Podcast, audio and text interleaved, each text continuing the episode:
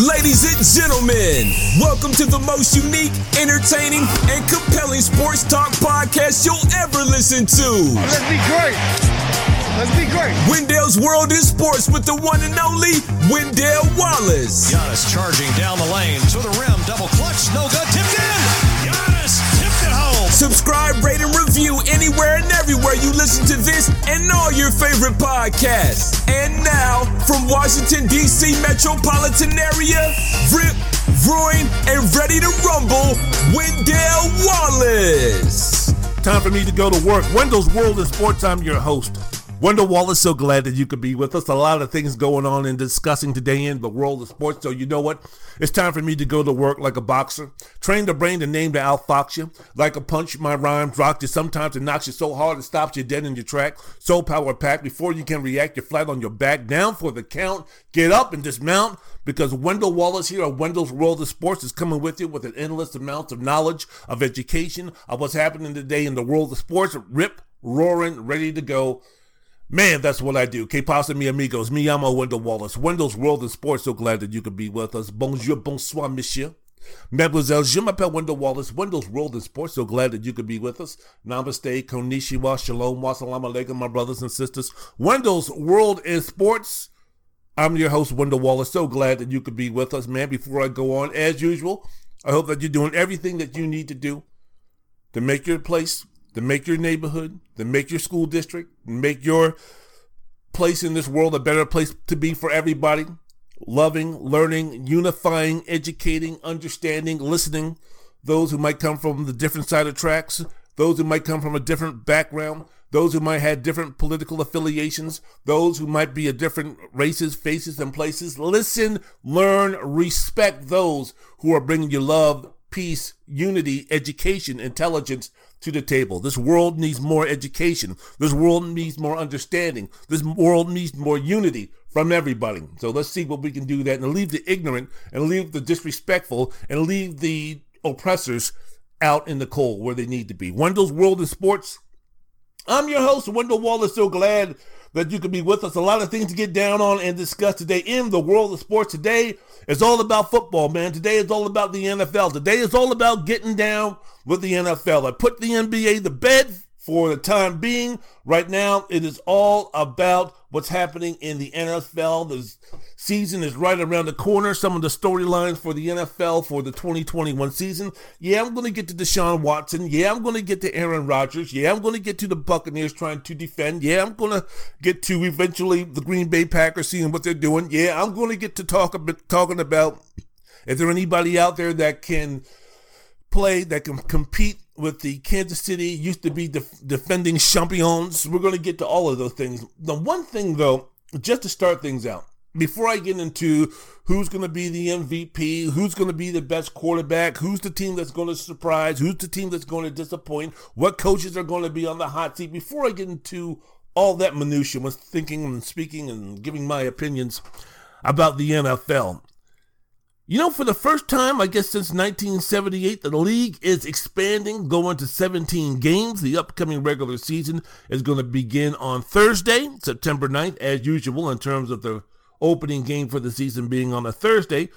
But uh, this season, it'll start September 9th. That's a Thursday. It'll end one week, one week later than usual on Sunday, January 9th, 2022. Speaking about the regular season, then you're speaking about Super Bowl, I guess what we could call this now, 54, 56, somewhere around there. It's going to be played in Inglewood, California. It's also going to be moved back one week. So the Super Bowl, the end of the season, it's going to be February of 2022. Teams for this season is going to continue to have only one bye week during the season. The 17 game regular season is going to also have half of the NFL teams play an extra home game for each season. The 17th game will be hosted by all teams from one conference on a rotating basis. So, for instance, this season, every AFC team will host nine regular season games, while the NFC teams will host eight. And then in 2022, the NFC is going to host the ninth game, while the AFC does the eighth game. So it'll go back and forth, back and forth. Of course, that agreement was reached, collect- collectively bargained back in March of 2020 gave the team owners the option to add an extra regular season game if the league signed a, a, new media deal, which it did. Remember, we were talking about how huge it was for the NFL to uh, go ahead and negotiate a much higher rate for its media rights. Well, the new deal, which is more than $100 billion, $100 billion. How would you like to own an NFL football team? The new media rights deal, $100 billion nearly double the amount of the expiring contract, man. We could talk about all this nonsense. Remember back in the day, remember all these jackasses and these fools who were talking about because the NFL was quote unquote becoming woke because the NFL, you had Colin Kaepernick taking a kneel. Remember all that bullshit? Remember all that nonsense? Remember when we let the ignorant folks, aka certain Trump uh, followers. Remember when we let those jackasses try to uh, convince the masses that the NFL was uh, going down and they would take a look and they would be speaking about TV ratings and, oh, you know, because of Colin Kaepernick and, oh, you know, because of these black folks and these white folks want to get together and unify and take a knee and do all these type of things. Because of that, they're turning off everybody. The population, the sports fans, they don't want to see that nonsense. They don't want to see that bullshit. All they want to do is have these guys shut up and play football. And because of that, uh, you know, you had the narrative that these idiots were talking about that, oh my goodness gracious, football is going by the wayside. The NFL is a dying breed. You take a look at the um, numbers, you take a look at the TV ratings, and no, the NFL is at its lowest point, and the ratings every year is going down, down, down, and sooner or later it's all going to be eradicated as far as the NFL, uh, its importance is concerned, and all that kind of nonsense. Again, for all you fools on Twitter, for all you fools who commented on Facebook stories, for all you fools who also commented on the Yahoo stories, should I mention to you clowns one more time, the NFL just renegotiated a contract for its media rights, which is worth over $100 billion. Does this sound like a league that's shrinking? The does that sound like a league that's losing its popularity? Does that sound like a league that is feeling the brunt or the, the, the, the, the pain and the suffering of what Colin Kaepernick, the revolution that he started? Do we have a clue out there in Harrison, Arkansas?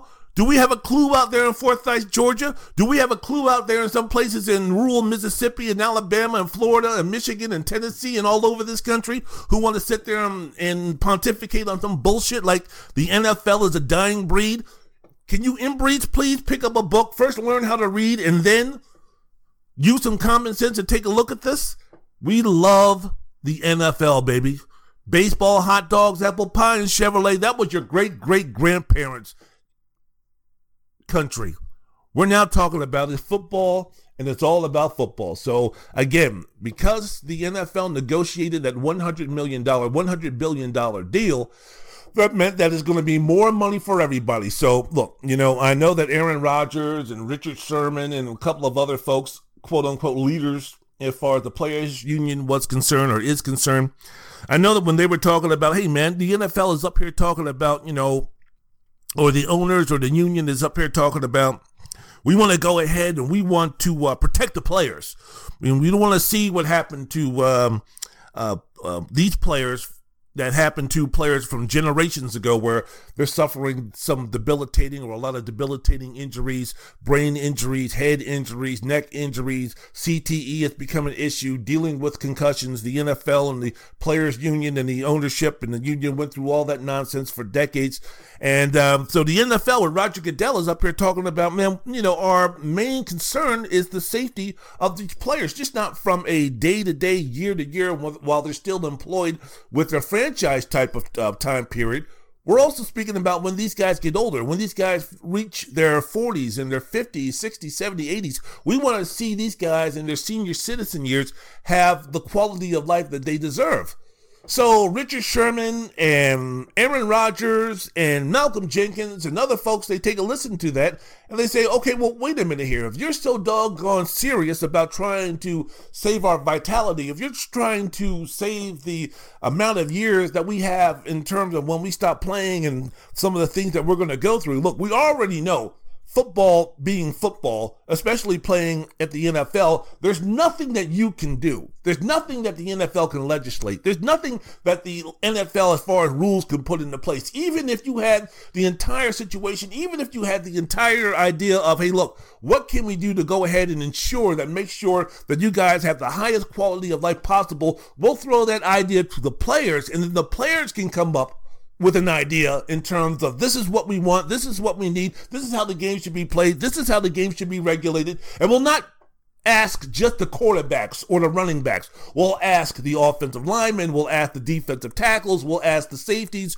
the linebackers, we'll ask everybody. So it's just not going to be skewed to one prominent position and that's it because we see offensive linemen, defensive linemen all the time talking about, man, we feel like second class citizens because all the rules are being skewed to the quarterbacks and making sure that they're protected. The rules are being skewed to the wide receivers to make sure that they're protected. And, you know, as far as the offensive line is concerned, the defensive line is concerned, man, we get nothing.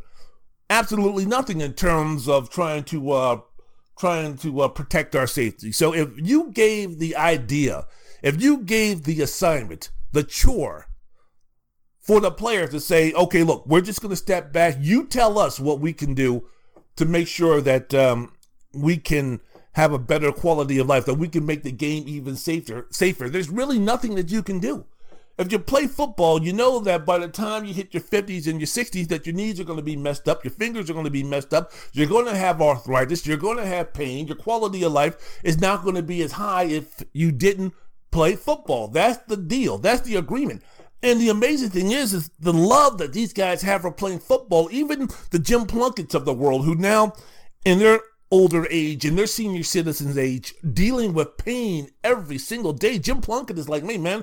Every single moment I'm breathing air, I'm hurting because of what I went through playing football. I mean, I'm not even talking about CTE or, uh, you know, everything, the symptoms and some of the uh, things that people, NFL players who are dealing with that uh, have to go through every day. Jim Plunkett is just talking about every day, just doing the easy things, the things that we take take for granted, like walking, standing. I'm in pain. I mean, I'm in pain, and he's not the only one. The, you know, a high percentage. These guys are like, I'll go. You know, and the question is always like, well, if you, you know, you're in such pain and this, that, and the other. If you knew then what you knew what you'd be going through right now, would you still go back and do it? And those guys would be like, oh yeah, in a heartbeat.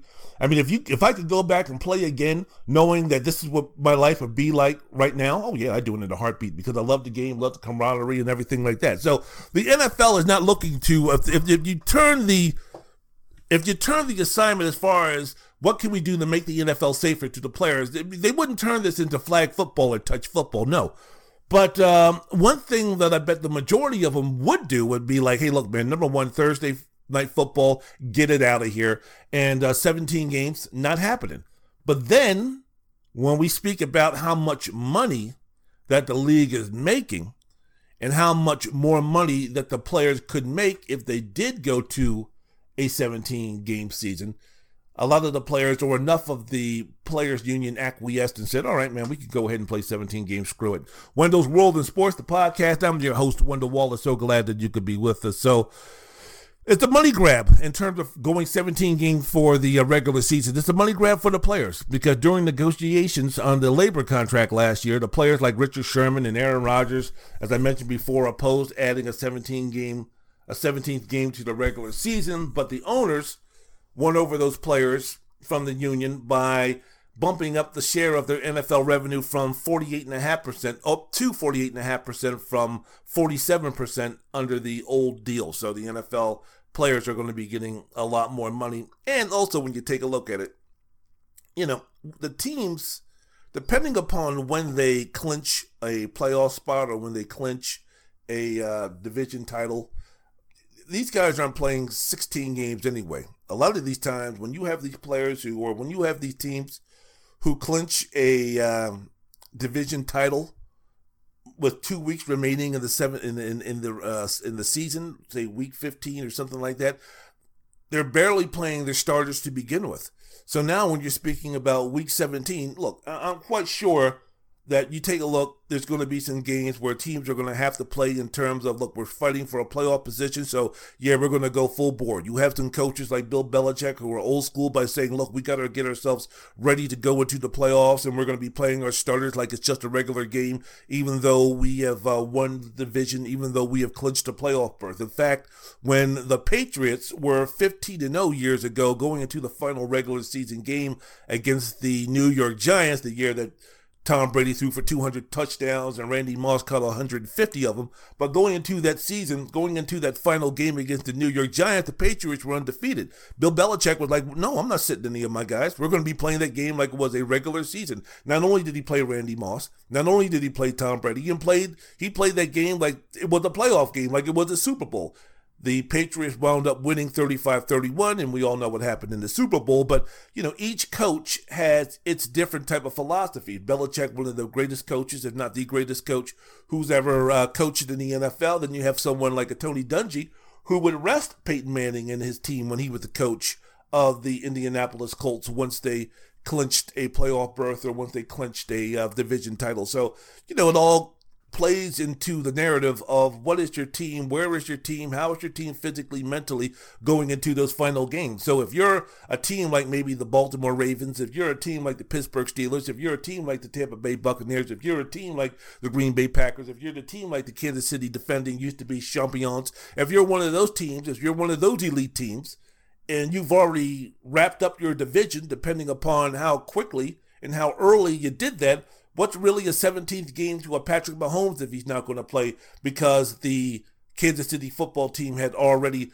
clinched the division? What does a 17th game mean to a Tom Brady if the Tampa Bay Buccaneers have already clinched their division a couple of weeks ago or the week before that? So, um, you know, from 17, yeah, it sounds, or 17 games to 16 games. Hey, man, you know what? One more games means another opportunity for someone to uh, suffer an injury. But also, if you're a team that's struggling, it's also a good uh, way for uh, these guys for that 17th game to get in there and get more reps. If you're a team that has a rookie quarterback or playing a quarterback, young quarterback, and let's say, for instance, maybe uh, somewhere, someone, for instance, like a Justin Fields, who by all accounts is not going to be starting this regular season, Andy Dalton is, or someone like a Trey Lance, who all indications are he's in the lead to start the regular season for San Francisco, but still Jimmy Garoppolo is going to be in there. Let's just say, for instance, throwing out a number, game four, Justin Fields start.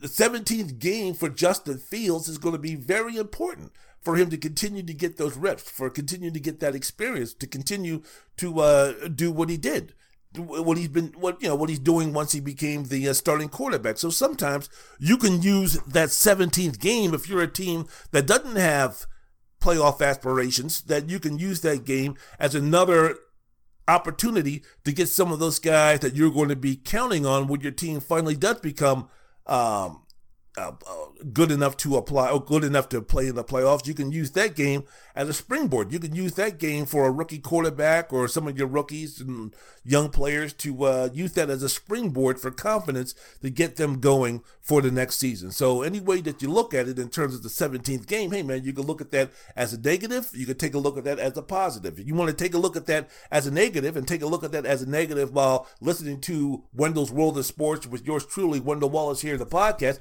If you want to go ahead and take a look at many many players sit there and they say, well, you know, if we go ahead and we play 17 games, that increases the opportunity for players to get injured. All right. Well, that that, that might be true. There's some truth to the rumor of that, but but let me ask you something. Bill Belichick said something very poignant. I think when Rob Gronkowski got hurt, when he was uh, special teams, he was an All Pro, one of the best wide receivers in the game, and I think it was a game against the the New York Jets. And uh, he went ahead on the special teams. He was trying to block a field goal on special teams, and he got injured, and he got injured. And at after the game, um, when we didn't know or they didn't know the magnitude of the injury, the reporter was like, I mean, you know, you've got Gronkowski, coach, and he's the best wide receiver. He's the best tight end in the game. Why do you have him playing special teams? I mean, that increases his opportunity to become injured. And Belichick looked at him and said, well, you know, playing football. If you can, if you can tell me when a player is going to be injured, let me know and I won't play him. which is basically to say, hey, man, you know, on any given play, you can be injured.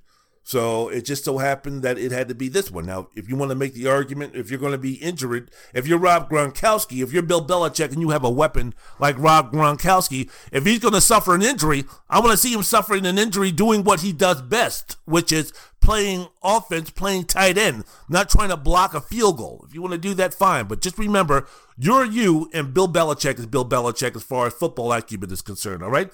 But you know, the more regular season games mean more opportunities for injuries.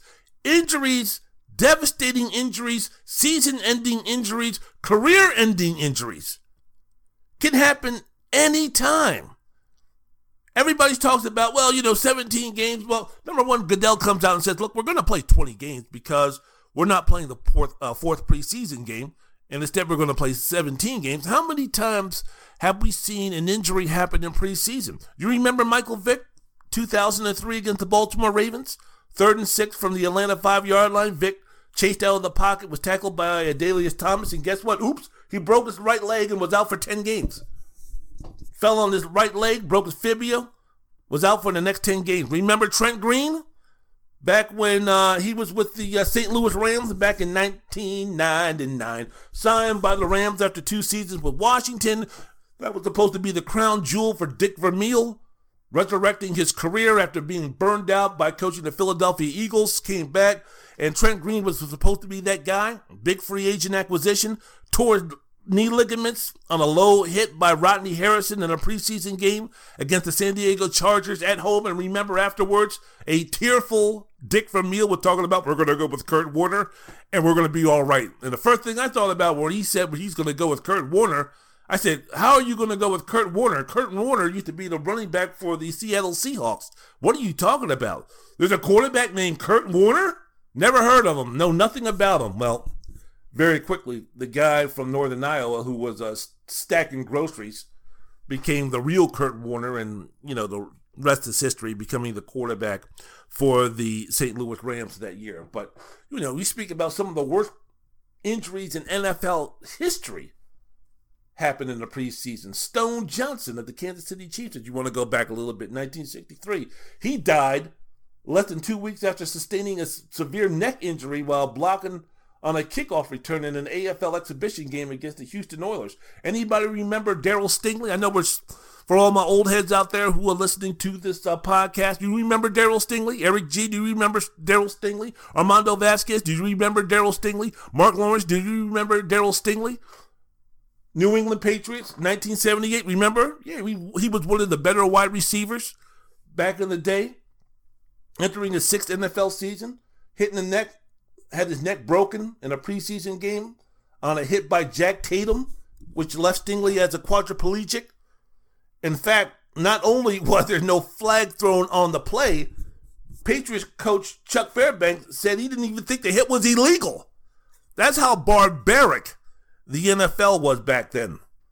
And you know, the assassin Jack Tatum. I know Jerome Friedland is all about the Oakland Raiders and the Los Angeles Raiders, and now the Las Vegas Raiders, and know all that history. All we all know about uh, Jack Tatum, right? Stickum, Lester, Lester Hayes, and that group. Well, Jack Tatum was known as a uh, as a hitter, and uh, you put the hit on Darryl Stingley, and basically, you know, as I mentioned before, became a quadriplegic. I don't even think Jack Tatum, who, um, when he died, I think he was suffering from diabetes and had his leg amputated. But I don't think there was ever a sincere apology from Jack Tatum to Darryl Stingley. And as I mentioned before, no flag was thrown. And Chuck Fairbanks, it wasn't like, you know, I don't like black people, so hip hip hooray, a guy is uh, a guy is paralyzed. But what you know, at the time, that was just what happened in the NFL. So, what they hit dirty for Chuck Fairbanks? He said no. And back then in 1978, no, it wasn't. The bottom line is that these things happen in a preseason game. So, adding one more game is not going to all of a sudden, there's not going to be a rash of injuries happening the 17th week or the last game of the season. Again, a devastating injury can happen anytime, anywhere. It can happen the first preseason game. It can happen the first game of the regular season. It can happen the last game of the regular season. It can happen the first game of the playoffs. It can happen the last play on the in, in the Super Bowl. Tim Krumrie of the Cincinnati Bengals basically destroyed his knee and was never the same player again. The first opening moments of the Super Bowl when the Cincinnati Bengals played the San Francisco 49ers. Uh, was it Leslie Frazier, I think, um, for the Chicago Bears in the blowout against the New England Patriots, 46 to 10 in 1985. In a you know game was all out of out of control, out of hand. Leslie Frazier blew out his knee you know, in, in, in the time when those guys were celebrating because the game was almost over. So, I mean, what are we talking about here? When we're speaking about, well, you know, we need to go ahead and think about if we're going to add a 17th game. Now, if the NFL started going 22, 23, 24 games, yeah, I think maybe that might be a little bit, whoa, slow down, Chief. But, you know, I think that when we're speaking about these opportunities for, or greater opportunity for these players to get injured. Hey, man, Teddy Bridgewater suffered, damn near had his knee amputated, almost needed to have his knee amputated after suffering a dislocated knee and a torn ACL when he went down during a non-contract contact drill at practice um, in 2016. Deshaun Watson in 2017 suffered a torn ACL during a team practice when he went down during a normal drill running a read option on a grass field. So this is a situation where, hey, man, if it's going to happen, it's going to happen. So it, my only thing, and again, Roger Goodell's talking about, hey, look, we're going to play 20 games. So yeah, it looks might you know the players might be fussing and cussing and disagreeing because of the 17 games. A, they're going to get paid more, or B, they're going to have more money to um, dish amongst themselves. But B, there's going to be only 20 games. And again, if you're so uh, concerned about that. The NFL has load management, game management. I understand 16 games in the NFL. You're not going to see Peyton Manning. Oh, excuse me. Of course, you're not going to see Peyton Manning. He's no longer playing. You're not going to see Tom Brady. You're not going to see some of these guys take week nine off because of load management. I get that. I understand that. But again, if you clinch your division early, if you clinch a playoff game early, you can navigate and you know for the final weeks of the season. Again, we already have a situation where week 16 or week 17 or game 16 for these teams right now, teams that have already clinched their division, already clinched their playoff berth, they're not playing their starters to begin with. So, you know, there there we go. So I'm I'm I'm not too concerned about the injury issue. My my thing has always been with the NFL I invest so much time, especially the NFL, Georgetown basketball, and the NBA.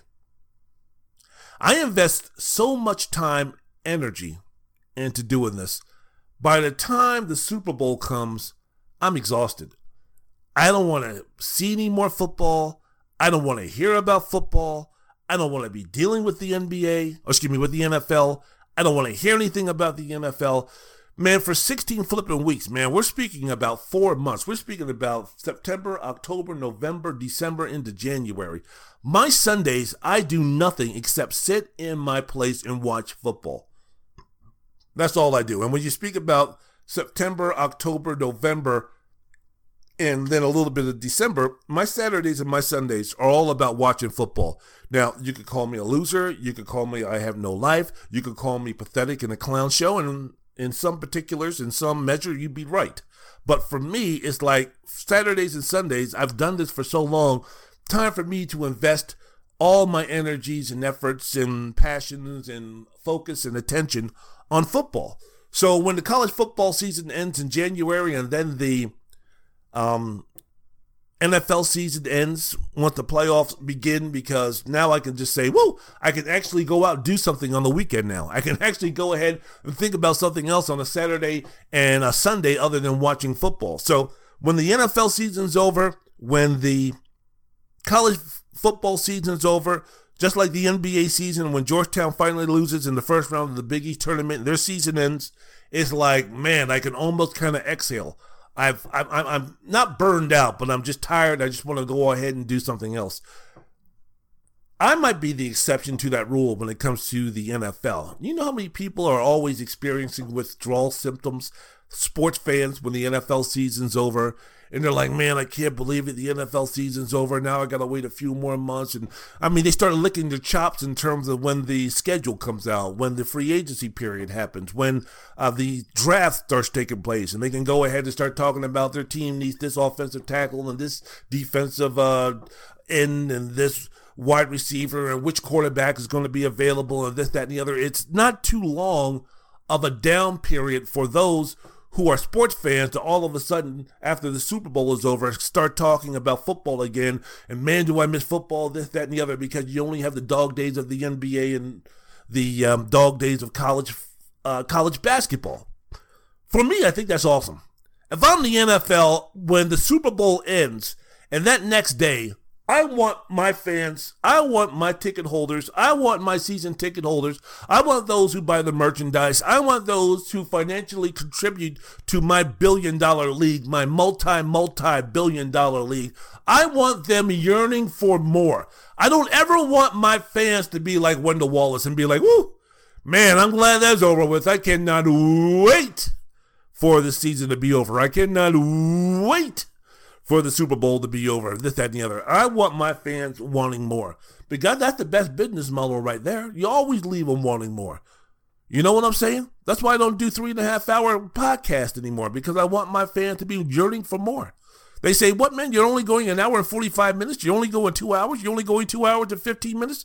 No, man. We need some more talk about what's happening with Georgetown. We need some more NBA talk. We need some more NFL talk. We need some more Boise State Broncos talk. We need some more talk about serial killers. We need some more talk about how you hate skanks. We need some more talk about Ted Bundy and Wayne Williams and John Wayne Gacy and all those other nonsense and Roy Hazelwood and, and those guys. We need some more talk, not less, more. I want to leave you guys wanting more when you download, subscribe, and review my podcast, just like the NFL.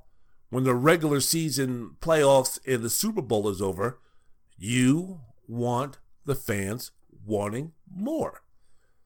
And the anticipation for free agency, the anticipation for the draft, the anticipation for when the schedule for next season is released, the anticipation of OTAs, the anticipation of all that stuff becomes greater instead of being like, hey, man, no more, please. Please, no more NFL. I've, I've, I've had enough. Leave them full. Don't leave them famished. Leave them full, but don't leave them with the belly sticking out and their belt undone and they're like, oh boy, heartburn and all that kind of nonsense. Nah, you leave them wanting more. So for me, hey man, keep it. I would rather have an NFL be in 14 games. I would rather have the NFL start in September and end in January, February, March, April, May, June, July, August. September. or we're speaking about seven and a half months before the league starts up again. Now I know financially that's never going to happen. I understand that.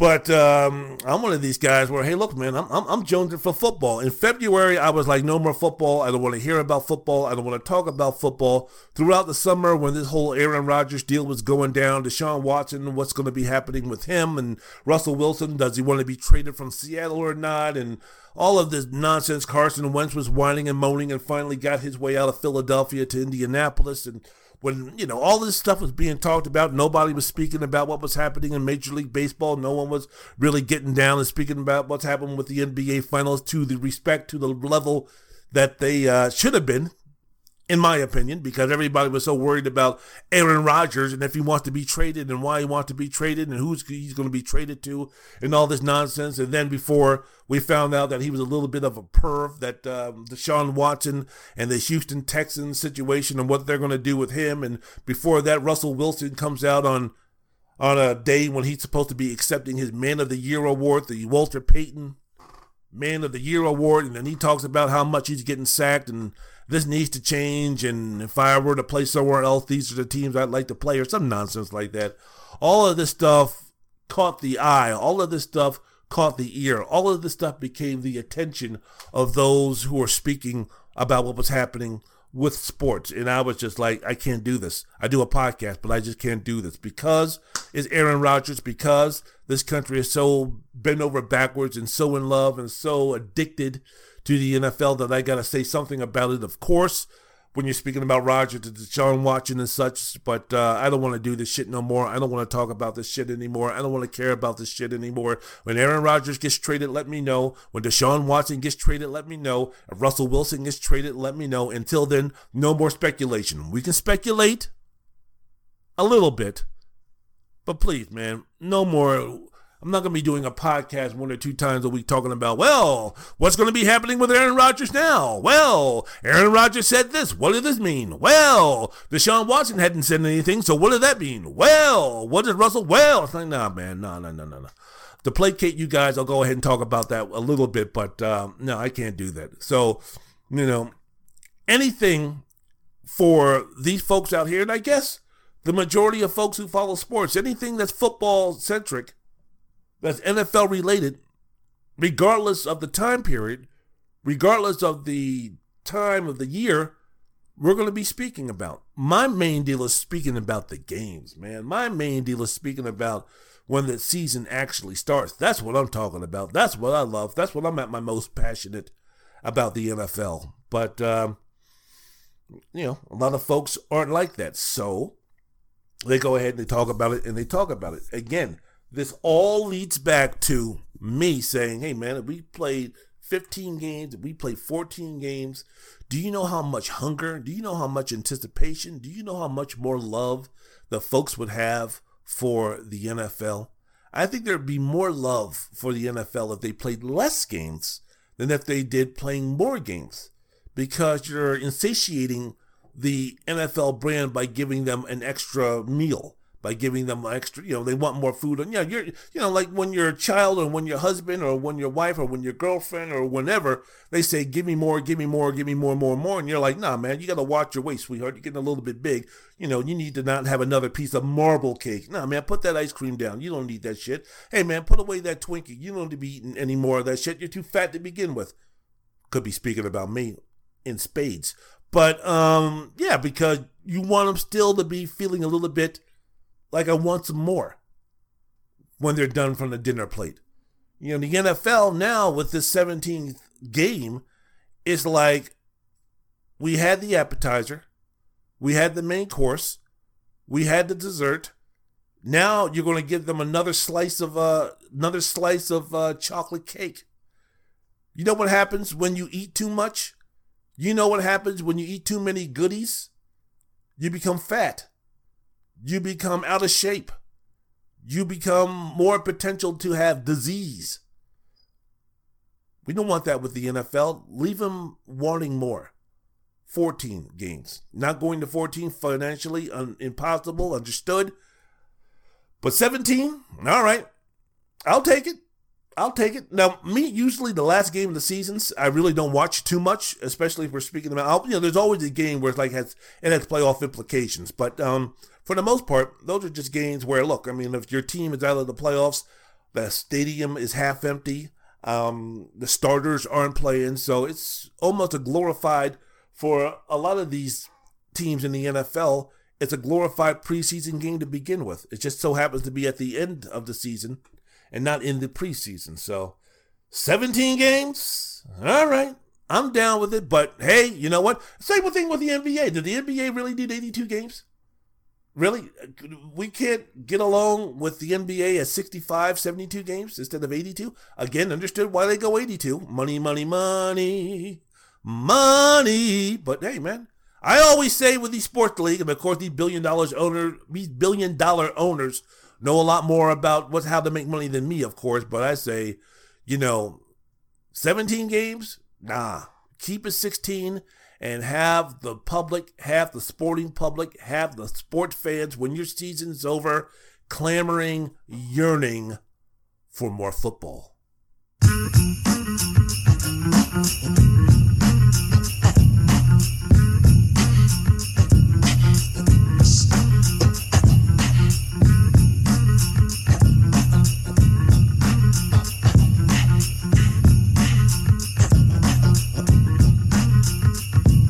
was a fiend nicotine. I became a teen, I melted microphones instead of cones of ice cream. Music orientated. So when hip hop was originated, fitted like pieces of puzzles, complicated. Cause I grab the mic and try to say yes, y'all. They try to take it and say that I'm too small. Cool, cause I don't get upset. I kick a hole in the speaker, pull a plug, then I jet. Back to the lab without a mic to grab. So then I add all the rhymes I had, one after the other one. Then I make another one to diss the opposite, then ask if the brother's done. I get a craving like I fiend for nicotine, but I don't need a cigarette. Know what I mean? I'm raging, ripping up the stage, and don't it sound amazing? Wendell's World in Sports. I'm your host, Wendell Wallace. So glad that you could be with us. Speaking about, talking about, opinionating about what's happening in the world of sports. I'm not the R to the A to the K I am, and if I wasn't, then why would I say I am? The greatest of them all. Rakim Allah, sorry Biggie, sorry Tupac, sorry M, the greatest of them all, in my opinion. The R, the A to the K I am, Rakim Allah. Funny, um, I was up in Mesquite, Mesquite, Nevada, at the high school, and uh, I was in, in I was in an English class, and near the end of the period, getting ready to go. There's like 15 minutes left to go. Um, couple of Hispanic guys, you know, we're up there doing a rap. You know, we're up there putting together a rap. This guy, Leo, wants to become a rapper. All right, fine, this, that, and the other. So this guy's up here. You know, today's rap is, is you know, and I, I, it's time for me to say, get off my lawn. I'm going to be the get off my lawn guy. Yeah, I grew up with Heavy D and Big Daddy Kane and Rakim and EPMD and Public Enemy and and all those guys. And I transitioned to, uh, you know, the Big L, and I transitioned to Gang Starr, and I transitioned to Big Pun, and I transitioned to Nas, and I transitioned to those guys. And around at the end of the, uh, I guess, mid 90s, that's when a little bit closer to the 2000s, I guess 95, and really slowed down around 98. That's when my uh, real love for rap music kind of to start started to wane a little bit. Well, you know, the Kool G Rap stopped uh, coming out with stuff. The the CL Smooth started stopped coming out with stuff, and there were some good rappers out there lyric wise, but for the most part, you know, it was it was starting to get into the you know the garbage that we have now. Today's rap, I'm sorry, it's just garbage. I'm sorry, Russell Simmons. You need to stop raping women and uh, trying to make that lie about trying to state that lie about um, today's rap is better than it's ever been. It's bullshit. That's nonsense. That's ridiculous. That's a slap in the face. That's an insult to Big. That's an insult to Big L. That's a big insult to Big Pun. That's an insult to Big Daddy. That's an insult to Rakim. That's an insult to uh, all those guys. It's an insult to both. It's, it's just an insult to uh, all those guys. So, you know, a lot of today's rap, from what I hear from the kids, from what they're playing, and just from what I hear in general, just a bunch of dumbass motherfuckers up there with the same shit, the same line, and it all sounds the same. Shit, bitch, nigga, motherfucker, shit, the nigga, fucker, bitch, shit, nigga, motherfucker, bitch, nigga, bitch, motherfucking hell, shit, nigga, hood, nigga. It's like, man, can y'all? I mean, what, what, what the hell is the ditch, bitch, motherfucker, shit, nigga, motherfucker, this, smoke a blunt, nigga, fucker, bitch, shit. That, that's that's the only thing they got going. And I understand I'm being facetious, and I understand it's not all. And I'm not quite sure if I dug a little bit deeper that there'd be plenty more avenues, plenty more styles, and plenty more deals.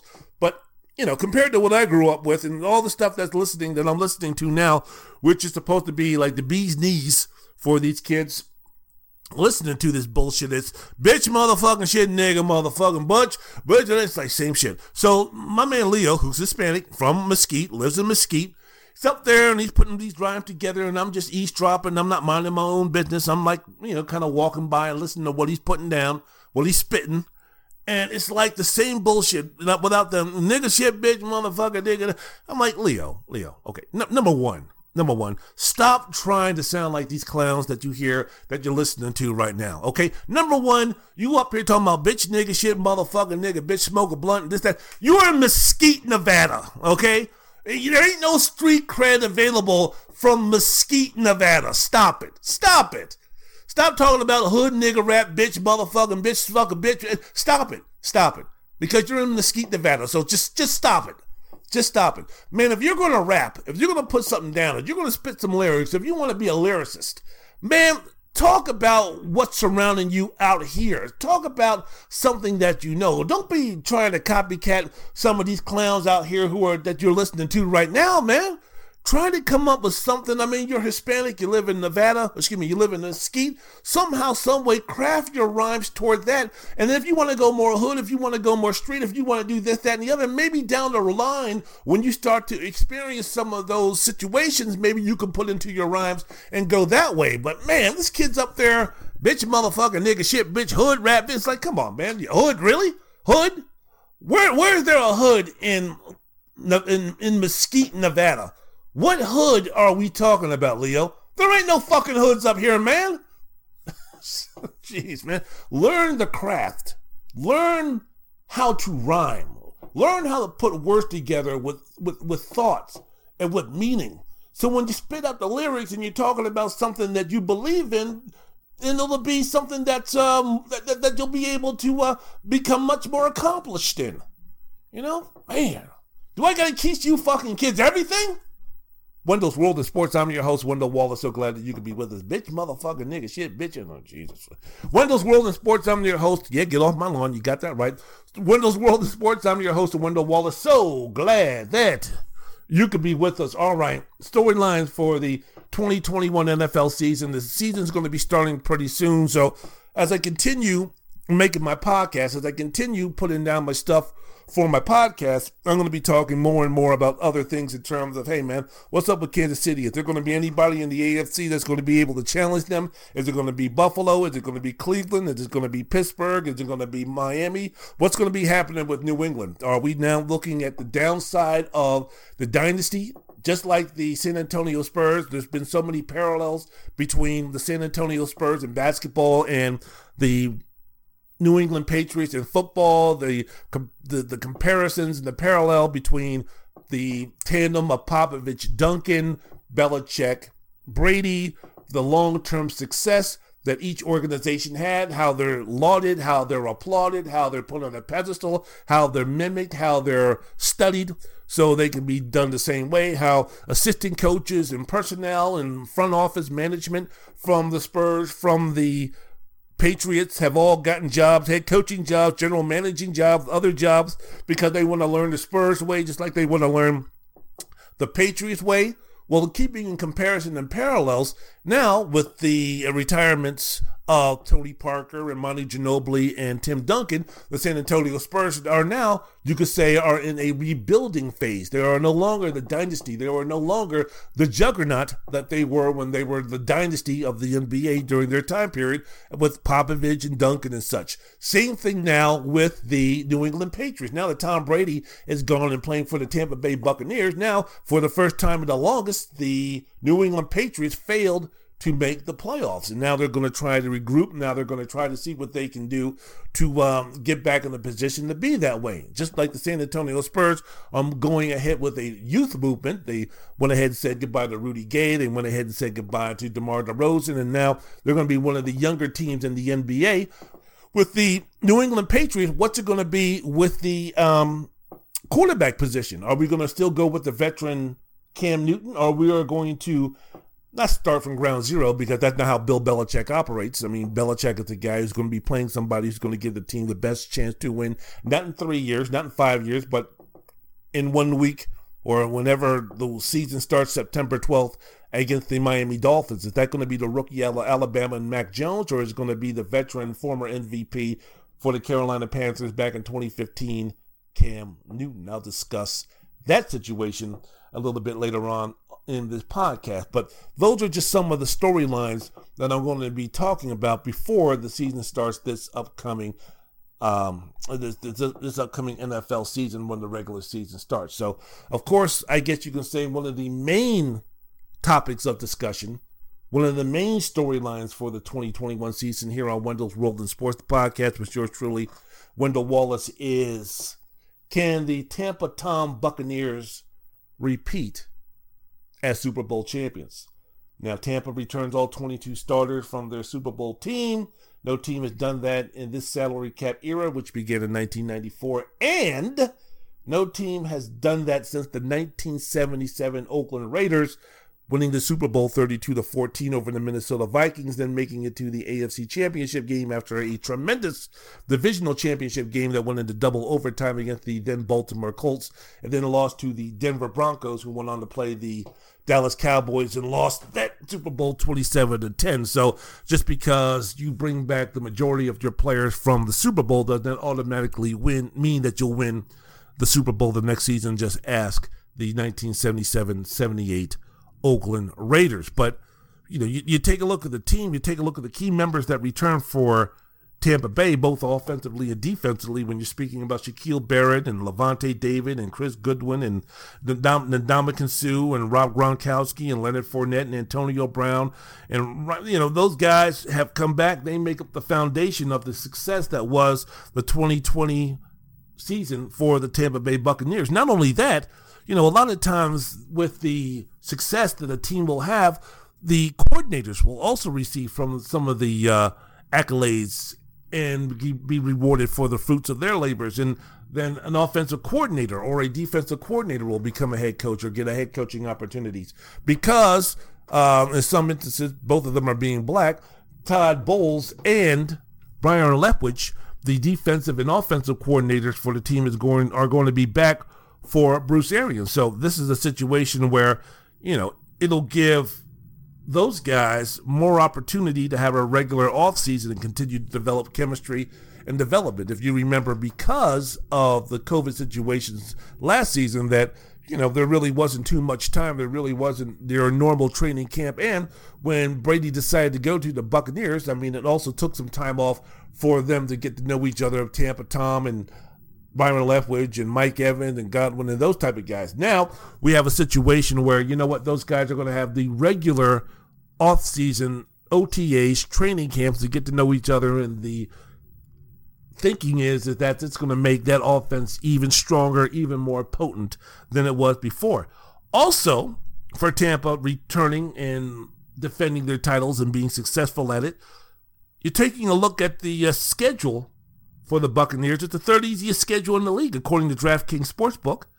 Outside of their division, if you take a look at the teams in their division, the NFC South, where you have Atlanta rebuilding, you have um, New Orleans going to have to replace Drew Brees. When you're speaking about um, who else is in that division?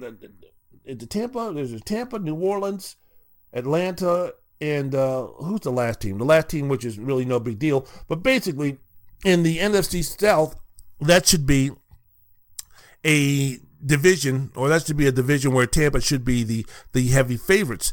Then outside the division, Tampa Bay is going to play the NFC East and the AFC East, as well as the Rams, the Bears, and the Colts. If you take a look at the NFC East, hopefully a team that wins the division will be at least somewhere around 500. But we're speaking about last season, an historically bad conference when you speak about the Washington football team, the Washington Snyderettes winning the division with a uh, what six and nine record or a seven and nine record, something like that. And you know the Giants, the Cowboys, the train wreck with the Philadelphia Eagles didn't have a team in that division finish over 500. Then you take a look at the AFC East outside of the Buffalo Bills. You have the New England Patriots who are rebuilding. You have the New York Jets who are going to be starting a new quarterback, a rookie quarterback and uh, the in in Miami, who should be possibly formidable, but they're going to be also having an inexperienced quarterback with Tua Tagovailoa. So you take a look again. The schedule, according to DraftKings, third easiest in the league. You have a bunch of those guys coming back. Almost the entire roster for Tampa coming back. At least the players who were responsible for the success. And you can see, hey, you know what? why not have the uh, Tampa Tom Buccaneers go ahead and uh, repeat as Super Bowl champions, or at least be in there? So the Buccaneers have four games only this season against 10 win projected teams, which are the Indianapolis Colts. Carson Wentz starting now. Looks like he's going to be starting after coming off surgery. All right. The Rams, they're going to be good. The 49ers, they're projected for 10 wins. What happens if Trey Lance becomes the starting quarterback? Are you still going to think that the 49ers are going to reach that projection. And of course, the Buffalo Bills, one of the top three, four, five teams in the NFL going on, going into this season. So everything sets up pretty well for uh, Tampa Bay. Of course, here on Wendell's World of Sports, the podcast, I'm your host, Wendell Wallace. Of course, we can sit there and we can say everything is fine and dandy, but of course, everything is going to rely, at least on the offense, on not just Tom Brady, but he's the man, he's the guy, he's the seven time Super Bowl champion and all those type of things. Can Brady play better? Can he play just as well? Or at the age of 44, does this start the decline in Tom Brady? Because at 43 years old last season, I mean, he was really good 4,600 yards, 40 touchdowns, 12 interceptions. Uh, in the playoffs, he threw for 1,061 yards, 10 more touchdowns. I mean, he was he was the man. He was the man. And it and he also revealed last week, this past week, that he did all of those things with a torn MCL. 43 years old, still doing that. TB12. Hello. Hello. So now, with an entire training camp to gain more chemistry, to gain more continuity with the receivers and the running backs, and better understanding of the playbook, how much more formidable will the Tampa Bay offense be? How much better, even at the age of 44, is Tom Brady going to be this season than he was next season? Just also, not, not just from a statistical standpoint, but just as far as a responsibility to the team standpoint. And you also have to remember, again, not only was Brady late, or not only did Brady not have the full deal of learning the playbook and offseason and training camp and those type of things that can also apply to Gronkowski, Leonard Fournette, and Antonio Brown. So those guys who were important to the team last year. We saw how important Leonard Fournette was to the Buccaneers in that AFC championship, excuse me, the NFC championship game against the Green Bay Packers and then going on into the Super Bowl. We saw how much he raised his level of play. Now, again, he's going to have an entire offseason and an entire season with the team to get up to speed and become even better, become even more valuable, get more responsibilities than he did last season. Antonio Brown, who joined the team midway through the season or after the season started, he's going to have a training camp and everything to get to know the system of Byron Leftwich. So again, you put all of that into the mix. Rob Gronkowski coming in, having a full offseason now that he's committed to playing football and not thinking and hemming and hawing and deciding whether he's going to stay retired or he's going to come back to football. Now that he made up his mind, he's made up his mind that he's going to continue for years to come, or at least through this season, that he now had an entire season mentally, off season, mentally and physically to get himself ready for the season. Now, where did that put the Tampa Bay offense as far as with the elite teams in the NFL, especially again, if you take a look at the NFC, there's some teams that are going to be transitioning to new quarterbacks and new schemes and new systems and such. So, as the season went along, man, you know, Tampa, they started getting better and they started getting better and they started getting better, at least offensively. They got more comfortable and they go into the season on an eight-game winning winning streak. Remember, at one point in the season, they were seven and five, and people were talking about, hey, you know what? They need to run the ball a little bit more. The offense is kind of clunky and it's too uh, pass reliant and all those type of things. Well, during that eight-game winning streak, the Buccaneers scored 30, uh, scored 26, 31, 47, 44, 31, 30, 31, and 31 points.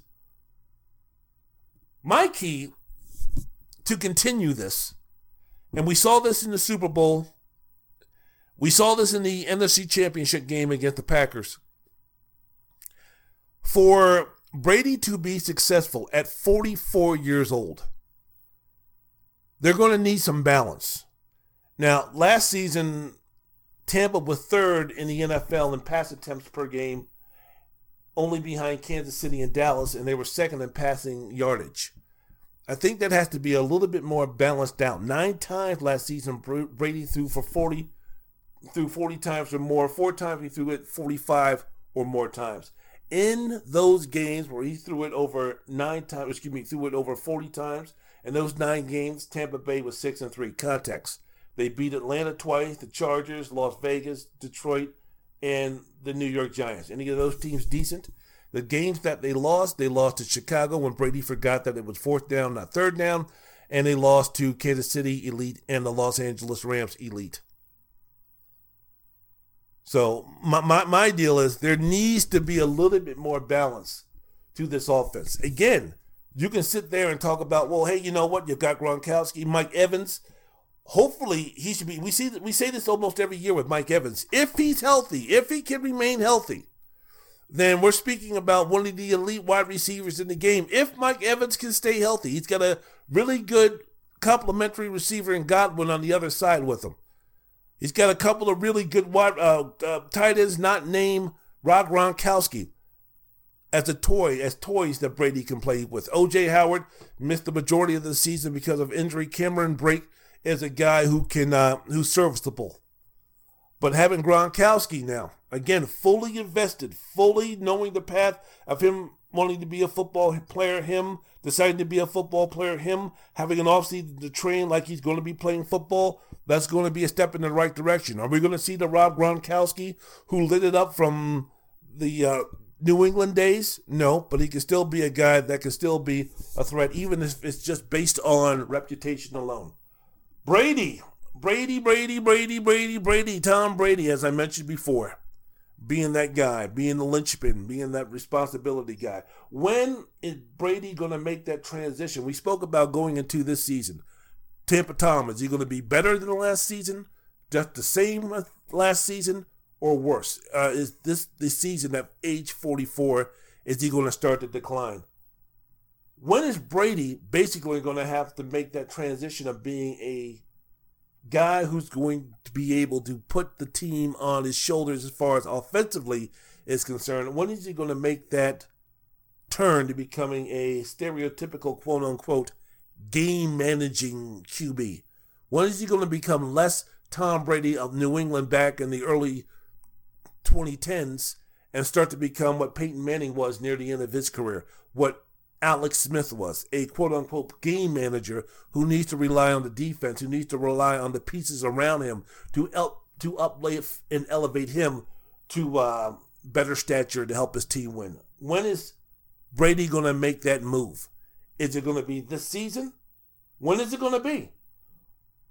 Thinking about the quarterbacks. Thinking about the quarterbacks here on Wendell's World of Sports, the podcast with yours truly, Wendell Wallace, ranking them, thinking about them as far as responsibilities. How do we do this? How do we rank these NFL quarterbacks? What do we do? Do we just take a look at their stats? Do we take a look at their win loss record? What do we do? How do you decide who the best quarterback is, who's an average quarterback, who's the bad quarterback? How do you decide that? What do you consider uh, important when you when you're making those decisions in terms of who to rank, where to rank, how to rank them. For me, it's terms of where in today's game, when you're speaking about the quarterback position, we're speaking about responsibilities and importance to his team on the offensive side of the ball, which then translates to the entire team because we know the most important position on a football team is the quarterback.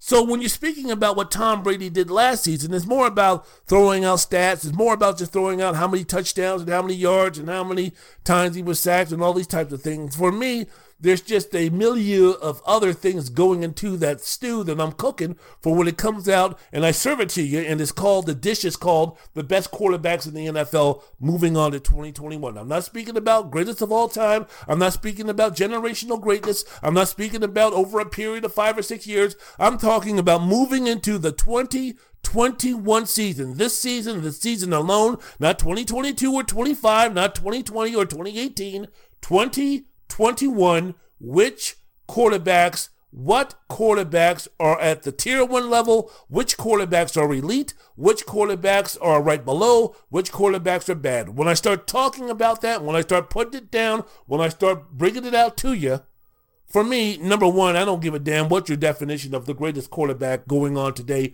for the 2021 season is Patrick Mahomes. You're a fool, you're a clown, and you don't know anything about football if you don't think that Patrick Mahomes is not the best quarterback going on right now. Don't give me Josh Allen, don't give me anybody else. The best quarterback by any metric when we're trying to evaluate, when we're trying to put together who the best quarterback is currently in this game of football for the 2021 season, it is Patrick Mahomes, and it's not even that close. But when I was thinking about Brady, and I'm thinking about where to put him, and I'm thinking about his importance, and I'm thinking about his responsibility in terms of what he does to help the team win. Is he more important? Is he more impactful? Does he have more responsibilities to say not just Mahomes, but an Aaron Rodgers, a Josh Allen, a Russell Wilson, Lamar Jackson, Dak Prescott?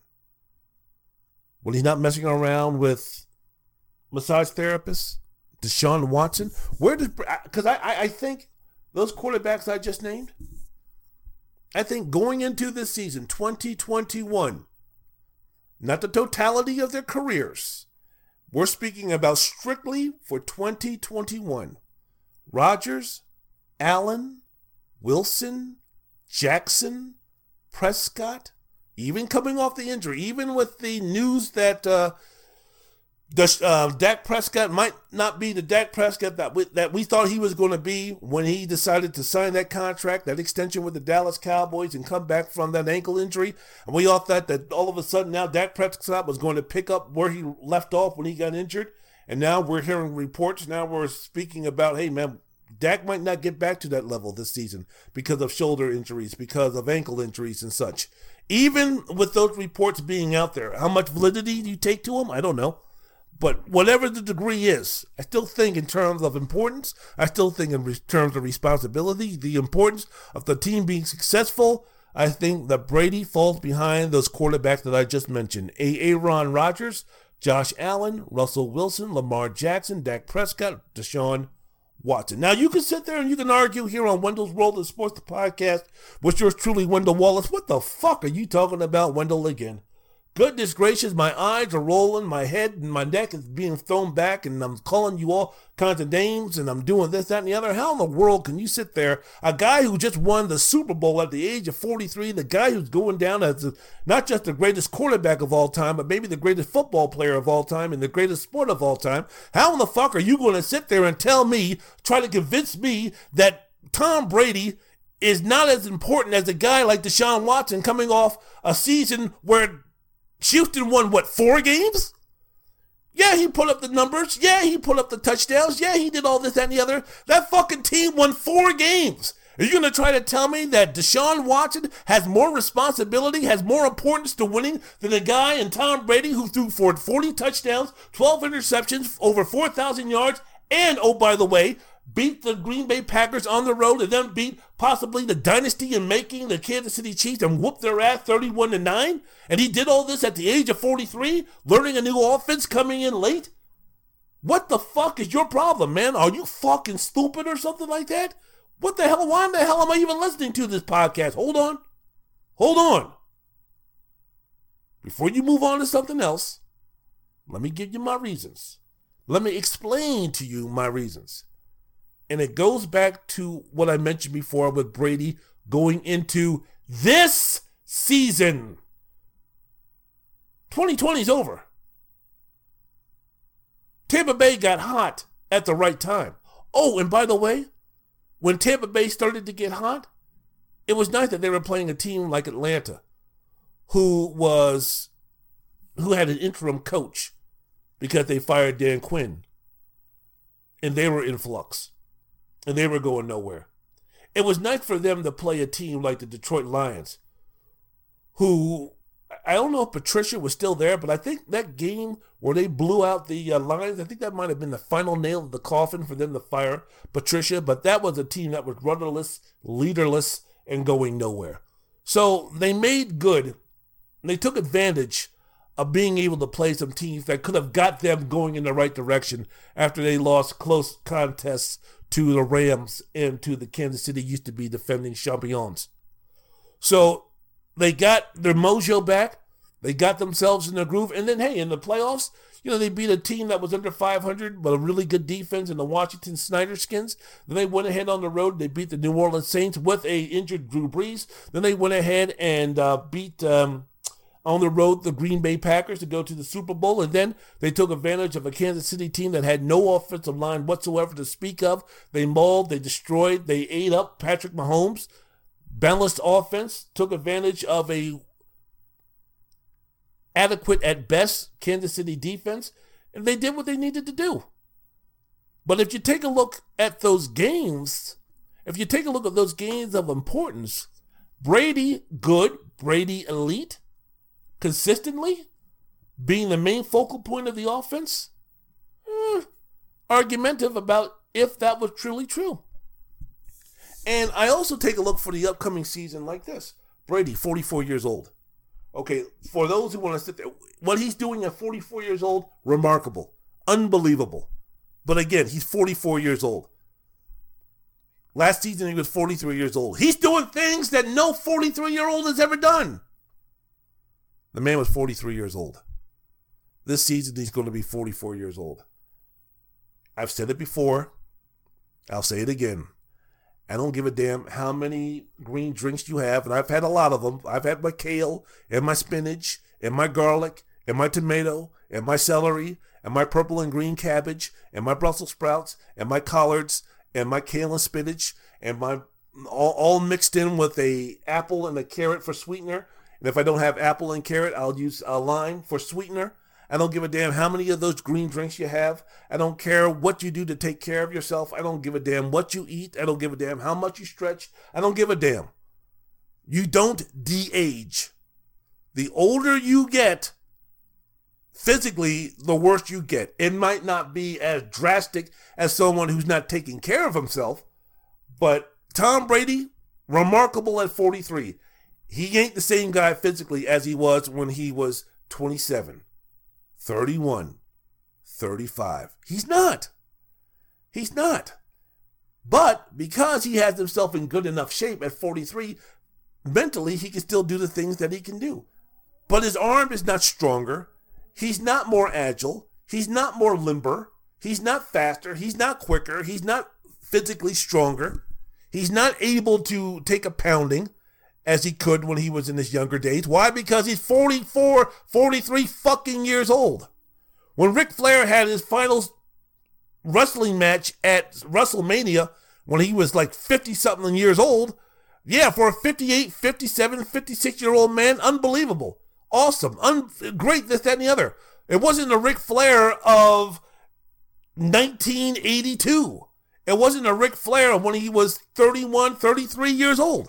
He still put on a hell of a performance, and anybody around our, our age who can watch a man do that is like unbelievable, but he wasn't the same as it was when he was younger. Same thing with Edge coming back. Same thing with Christian coming back. Yeah, at 47, these guys are amazing. It wasn't the same.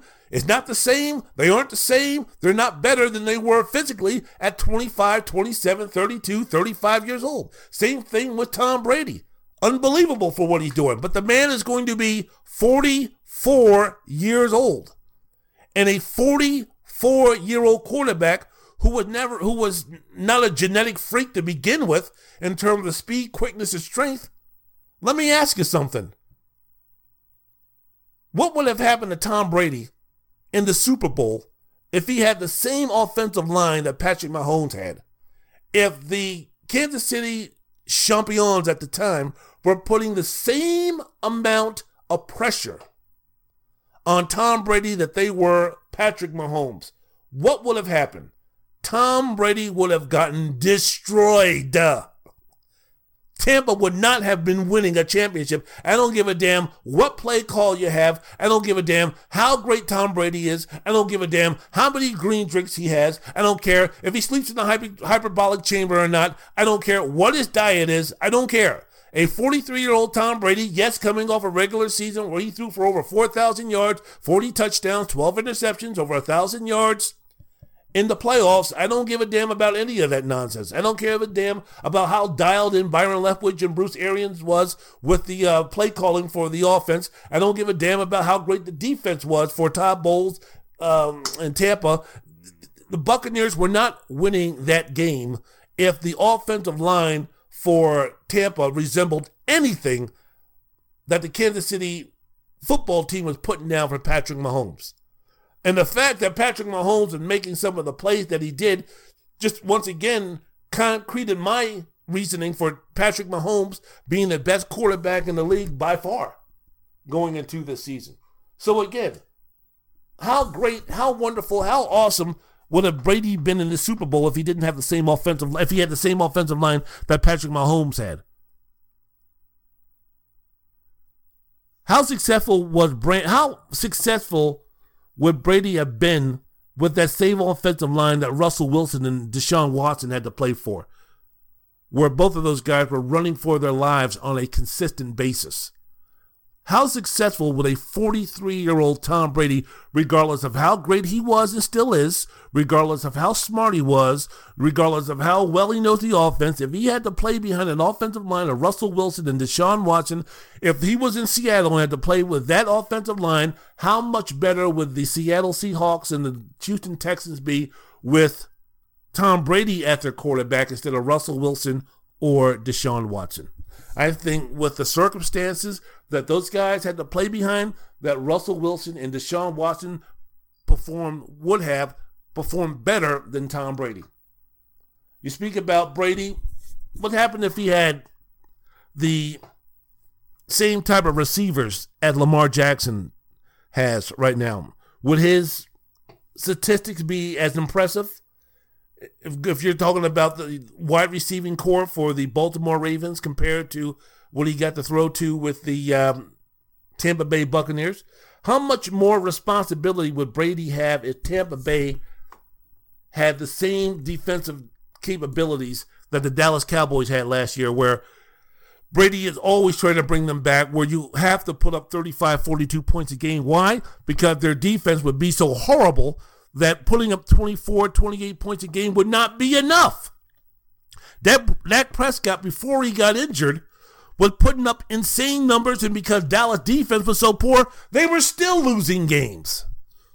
So, with those responsibility, with that responsibility, how great would Tom Brady have been?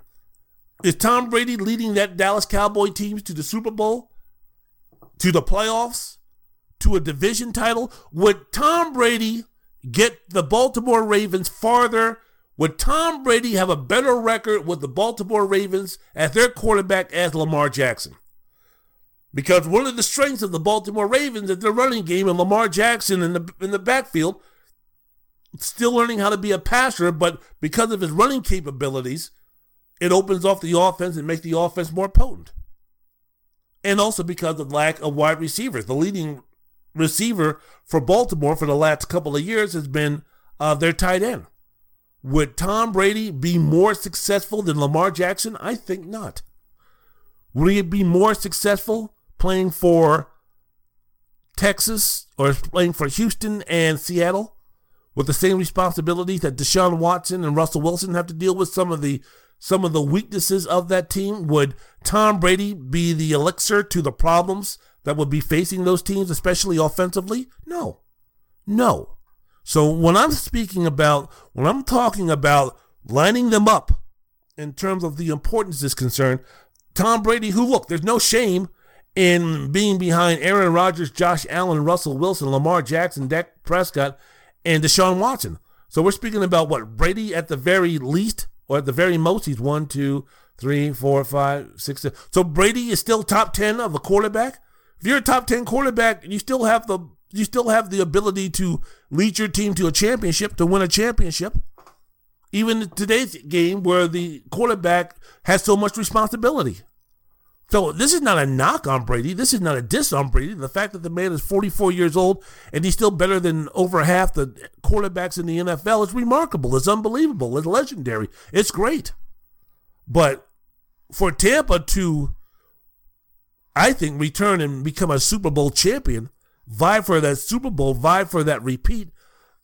I don't think Brady's going to be able to have the same season as he did last season. I'm counting on Tom Brady, yes, even with a full training camp, yes, everything that I just mentioned to their advantage, yes, even with the um, uh, the strength of schedule not being the hardest. I think Brady. I don't. I don't. I don't want to use the word Brady takes a step backwards. But I think Brady having the same type of season, at least statistically, is, is not going to happen. I don't think he's going to have that great of a season statistically. Now, is he going to fall off the map? No, I didn't say that. I just said that statistically, he's not going to have the same impact that he had last season. So, what did that mean? That means we're going to have to make sure that some of these guys, the skill players and such that are surrounding Tampa Tom, elevate and uh, you know elevate their game. Mike Evans again. Can we please stay healthy? Um, the player that I'm looking at who should be able to take the next step and really help this team more than anybody else, more than Gronkowski, more than Antonio Brown, more than Chris Godwin, more than Leonard Fournette, more than O.J. Howard, more than uh, Mike Evans. The player that I'm looking for to make the biggest leap and become that impactful player for Tampa, even maybe be their offensive MVP, is Ronald Jones. Going into a third year, last season he ran for 917 yards. This season in training camp, he's been the best Tampa Bay running back by far. I think this is going to be the guy going into a third season, uh, as I mentioned again. Mentioned again, I, I, expect this guy to rush for at least 1,200, 1,300 yards, 1,400 yards. I think that he can be that kind of a uh, of a running back, and if he can do that, then yeah, we're, we're talking about Tom Brady throwing less, Tom Brady taking less hits, and at 44 years old, that is advantageous for that to happen. So, Buccaneer schedule, man, Buccaneer season going to be interesting. We take a look at the major competition for Tampa this season in the NFC: Green Bay, the Rams. That should be their greatest competition. Green Bay, step for step, right there with Tampa. Aaron Rodgers had his best season last season. They re-signed one of the best all-around running backs in Aaron Jones.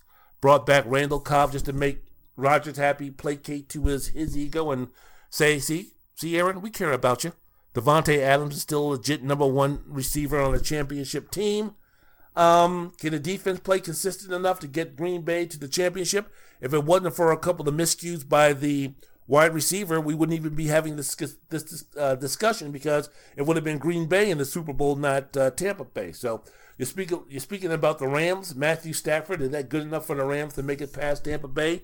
They've got a strong defense. Aaron Donald, the best defensive lineman in the past couple of years, still doing a thing. Jalen Ramsey, one of the elite corners, safeties, anywhere you want to play him, still back there. So we'll see.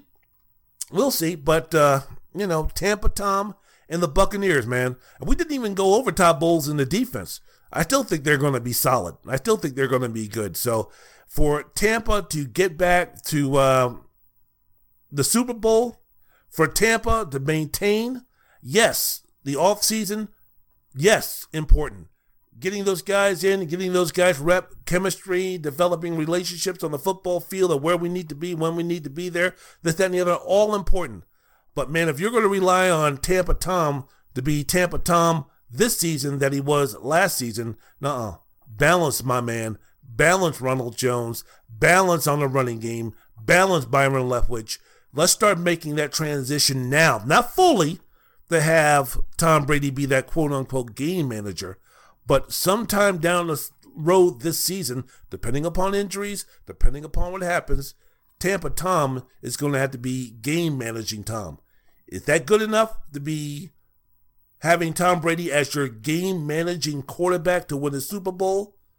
Ronald Jones, that offensive line, and the skill players are going to have to take over that responsibility along with the defense and say, as far as winning a Super Bowl, with Tampa Tom being the game managing quarterback? Yes, we can.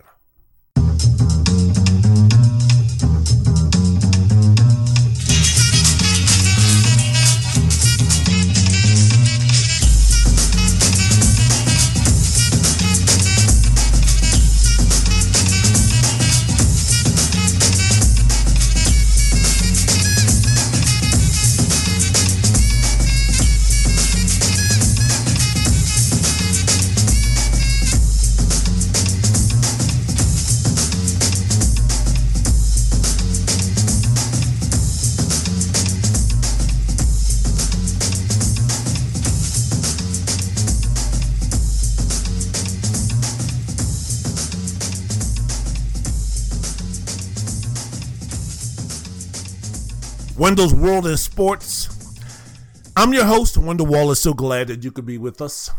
Last segment of the program. Last segment of the program. Sit back, relax. It's the last segment of the program. Make sure your seats are in the upright position. If this is the last segment of the program, make sure you picked up everything. Last segment of the program. Make sure that everything that you came into here with, that you're leaving with, because this is the last segment of the program. Wendell's World of Sports. I'm your host, Wendell Wallace. So glad that you could be with us talking about what's happening in the world of sports, man. I guess uh, next week I'm recording this on a uh, Thursday afternoon, so next week I'm going to be in Mesquite all next week, trying to see what, what I can do to uh, change the lives of the young folks out there, so people my age and my generation can sit back, relax when we're too old to be working, and make sure that I'm doing what I need to do to move this world, to move this society in the right direction. Just my own little small contribution. I'm not trying to be I'm not trying to be king. I'm not trying to be X. I'm not trying to be Gandhi. I'm just trying to do my little part to uh, make sure that uh, you know I add some uh, good points on my resume. So when Judgment Day comes, whenever that comes, whether it be in five seconds or five decades from now, I can go ahead and say, you know what, what I did to contribute and represent you, I think I did halfway all right. Wasn't perfect, but I did the best I could. So there you go. So I'm going to try to get into this clubhouse. Um, I get the clubhouse app. I'm going to start trying to do some things, man. I'm just doing these podcasts and doing them over and over again. I need to start expanding. I need to start thinking outside the box. I need to start uh, doing some other things. So I got a YouTube page I never work on. I got myself Twitter. I got myself on some social media platforms. But I need to uh, do a few more things. I need to first get a, a uh, web page. That would be a good idea, and start uh, seeing what I need to do to expand Wendell's World in Sports, the podcast. Because every week two times a day, two times a week, whatever. I come out here and I'm rip roaring, ready to go. I try to give you everything I've got in terms of what's happening in the world of sports. I try to give it to you with an entertainment value. I try to give it to you with a little bit of passion. I try to give you a little bit of energy. I try to do what I need to do to keep you engaged, to keep you enthralled, to keep you listening to my podcast. And I think I do a halfway decent job of it. Um, but man, I need to start uh, seeing what I can do to reach out more and more and more to get this thing rocking and a rolling. Wendell's World of Sports, that is the name of the podcast. Yours truly, Wendell Wallace talking about what's happening in the world of sports. The last segment, um, training camp. Let's go ahead and talk about a little bit of training camp in the NFL so far. This preseason's been all about the quarterback battles. We've had some battles, quarterbacks in New England. We've had some quarterback battles in New Orleans. We've had some quarterback battles in Chicago, which I'm going to be talking about. Denver, the Broncos just named Teddy Bridgewater the starter over Drew Lock on Wednesday. This was a race that the Broncos head coach Vic Fangio said it was too close to call on Tuesday, so I don't know exactly what the uh, final nail in the coffin for Drew Lock trying to become the starting quarterback, franchise quarterback, future quarterback for the Denver Broncos was. But between Tuesday and now Wednesday, Fangio and the coaching staff and the owners and the upper management made the decision to go with uh, Teddy Bridgewater. So there you go. He and the coaching staff hadn't been able to make a decision yet because both Bridgewater and Lock had performed so well. All right.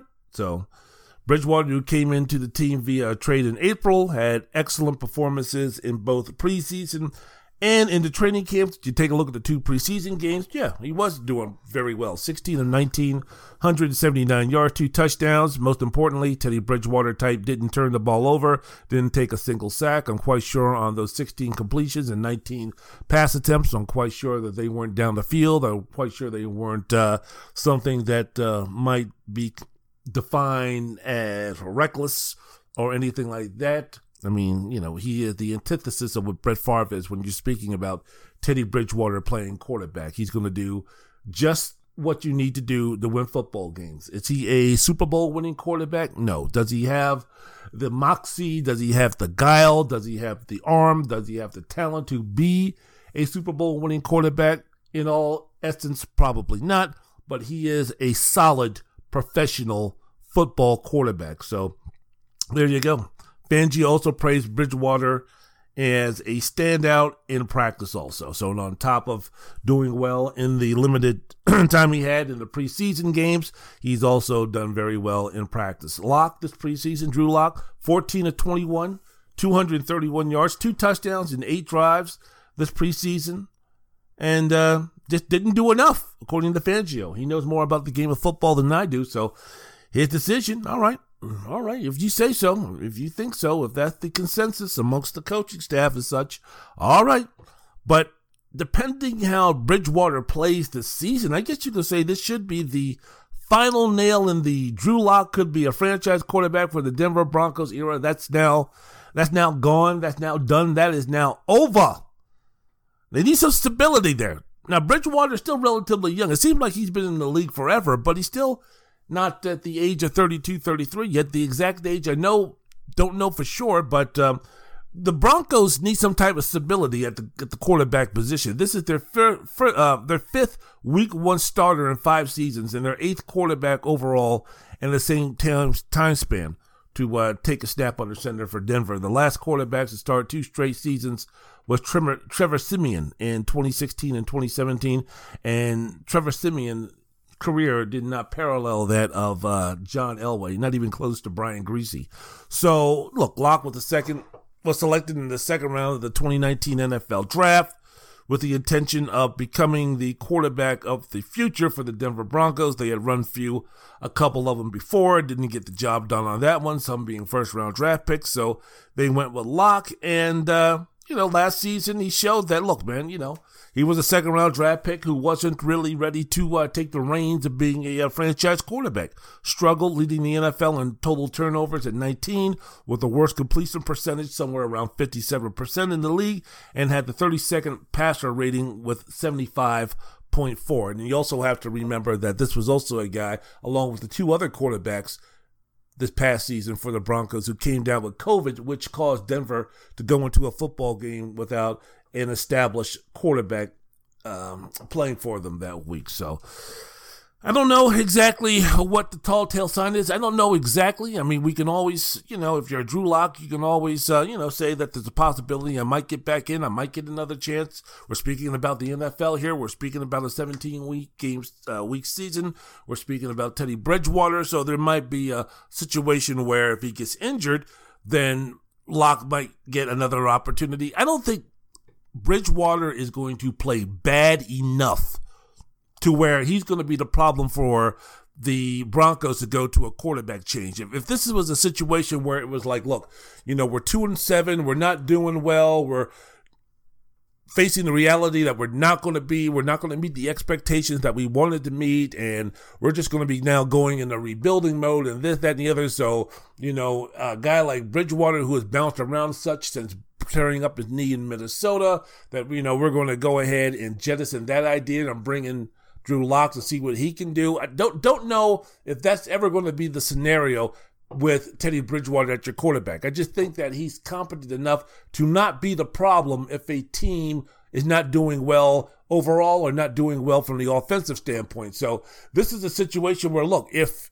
well, if it was a situation where they were going to be looking toward the future, the far future, they would be doing it with the second round draft pick who's in the second year who coach went on the record and said that it was a tight battle between Bridgewater and um, and Drew Lock, but that's not the case. That's not the case. This looks like to me a guy in Vic Fangio who's making this move also with the implication of, hey, look, man, I need to save my job. You know, I, am going into my third season in Denver with a combined record of 12 and 20. I went 5 and 11 last season after going 7 and 9 in, in, in my rookie season. I, I, can't afford to go 6 and 11. I can't afford to go 4 and 13 or something like that. You know, I'm, I'm one of these coaches on the hot seat. So, which quarterback right now between Drew Lock and Teddy Bridgewater gives me the best chance to save my job? And I think this is a situation where he went with Teddy Bridgewater. So we'll see. Look, Drew Lock did everything humanly possible after last season. He was a guy who admitted his mistake in terms of coming down with COVID, not being um, uh, a real good leader in that sense. So this past all season, he spent a lot of time at the practice facility in Denver, going over plays, you know, uh, trying to improve his craft. In April, he uh, had a session with Peyton Manning in terms of how to uh, improve his watching of game film and what he can take and what he can learn from that. So, I mean, Drew Lock this summer showed that he was pretty dedicated to his craft, and yet and still, he still was unable to beat out Teddy Bridgewater for the starting quarterback position for the Broncos. So, moving forward, let, us see what that means. Moving forward, let's see what that happens. It's a long season in the NFL, so it'll be interesting to see what happens between the Broncos, Teddy Bridgewater, Vic Fangio, the head coach, and Drew Lock. Wendell's World in Sports. I'm your host. Wendell Wallace, so glad that you could be with us. Speaking about must wins, speaking about doing whatever it takes to win, speaking about the best player is going to play regardless of who he is, how much money he's going to make, what experience he has, what round he was drafted in. The New England Patriots. Mac Jones versus Cam Newton. Now, moving into the game after Philadelphia, where Cam played maybe his best game as a New England Patriots since last uh, season's game against the Seattle Seahawks, yet albeit in small doses in that game against uh, Philadelphia, it looked like that Newton had the upper hand on landing the starting position as quarterback for the New England Patriots. But he was away from the team until this past Thursday, until today, due to a quote unquote misunderstanding on COVID 19 tests conducted away from NFL facilities. Now, according to this team, the T statement regarding this, Newton's absence came after he traveled to a Patriots approved medical appointment that required him to leave the New England region. He received daily COVID tests, which were all negative. Due to a misunderstanding, though, about the test conducted away from NFL facilities and as required by NFL NFLPA protocols, Cam was subjected to the five day entry cadence process before returning to the facility. So basically, you know, if you leave if you leave a place, if you leave an area, you have to get uh, revaccinated, or you have to once again wait a little bit longer. So while M- Newton missed five days of practice, missed multiple days of practice, Mac Jones was like, "Oh, okay, cool. Here's my open. Here's my opportunity. Here's my opening. Let me go ahead and take it." And his performance Wednesday in the Patriots 150 man 150 minute joint uh, practice with the New York Giants, Jones was awesome between warm up drills, 7 on 7, 11 on 11s. Jones had close to 175 throws during this time. Cam Newton nowhere to be found because of a technicality in the NFL protocols. And between the competitive 7 on 7 and 11 on 11 drills, Jones passing, he was 29 for 32. He's looking good. He's getting the reps with the first team. He's impressing. He's putting stuff down and Cam Newton is nowhere to be found. So combine those throws with Jones' workout during Monday's fully padded practice and Tuesday's shell practices, Jones has probably thrown it close to 500 times in total this week. 500 more opportunities for Jones to tell Bill Belichick why he should be the starting quarterback week one, September 12th, against the Miami Dolphins instead of Cam Newton. That's according to Tom Curran, who is a Patriots insider who's been at practice. That's the, that's what he was reporting in terms of all of the throws that Mac Jones got to do in front of coaches, McDaniels and Belichick and such. Close to 500 while Newton was away because of uh, COVID protocols. So, what does that mean? Where are we going with that? What's the definition? What is this leading to? Head coach Bill Belichick has not made a decision on who will start at quarterback and when that decision will be made. He says, "You know what, y'all? I'll let you know." And other than other than that, don't bug me. I guess this is a situation where he wants to dot the i's, cross the t's. I'm quite sure he hasn't told Jones or Newton who's ahead, who's he thinking about, who has the better chance, who has the better opportunity.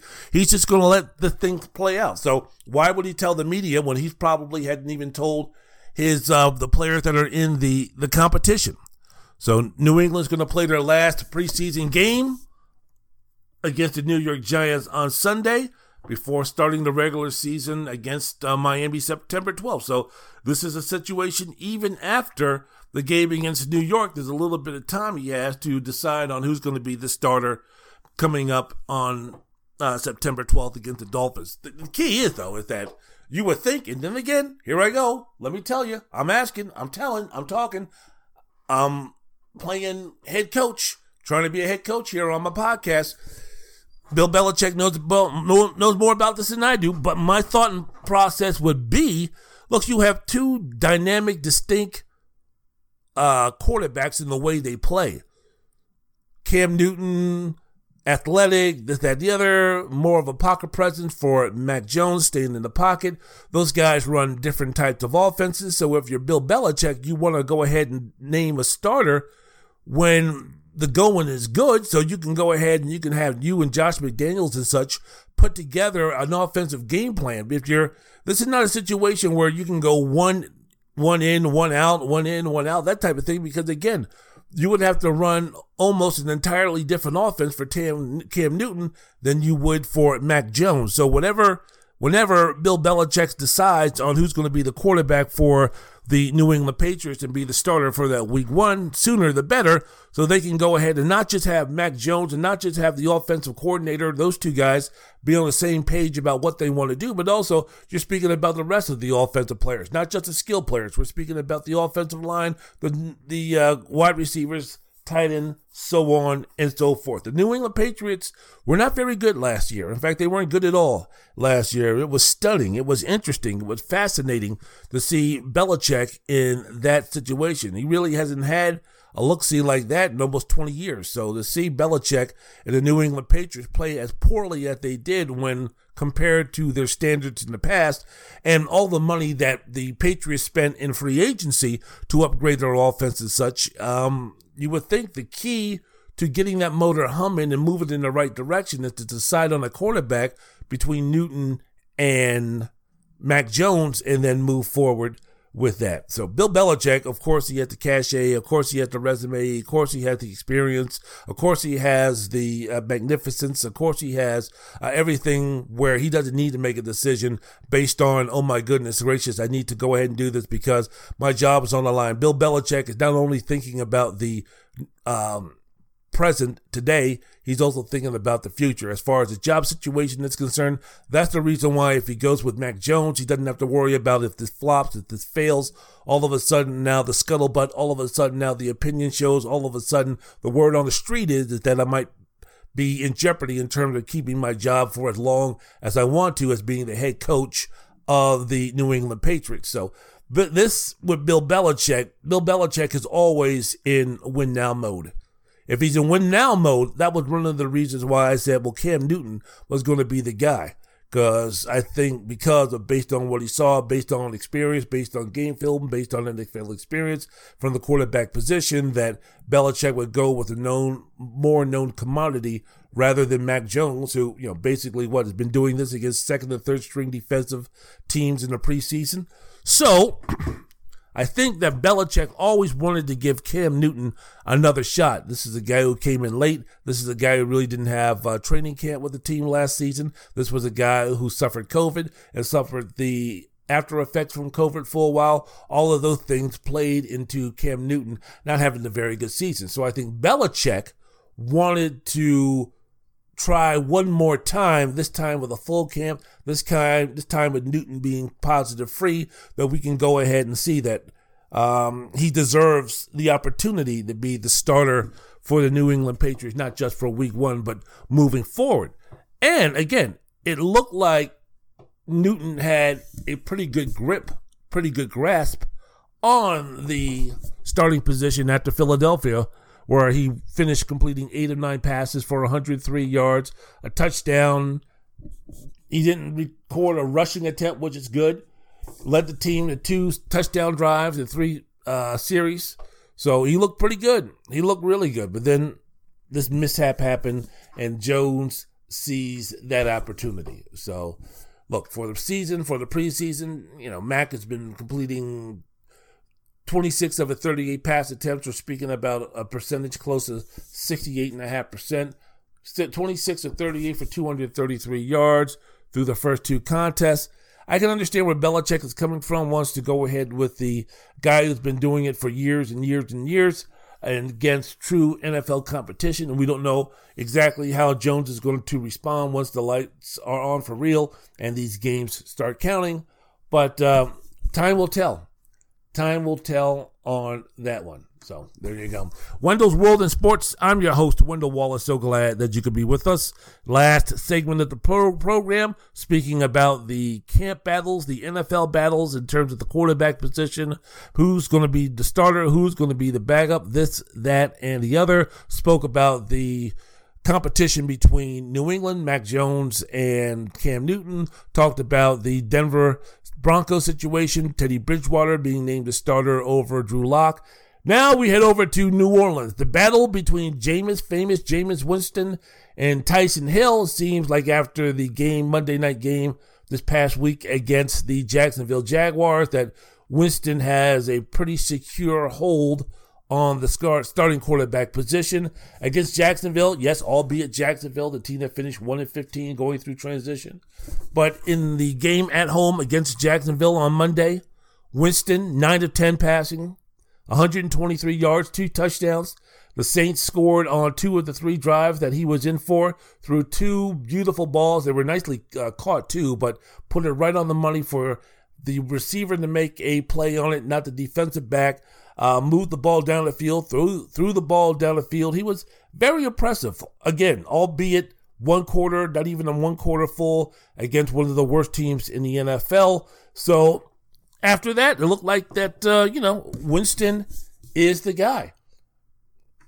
Against Baltimore in the preseason opener, yeah, he was 7 to 12 for 96 yards, one touchdown, one interception. Gave Hill the advantage, gave Hill the opportunity to see what he can do to uh, get back in the race or to increase his lead or to maintain the area where he was at in terms of vying for the quarterback position. But against Jacksonville, that same team where Winston was 9 to 10 and two touchdown scores and such.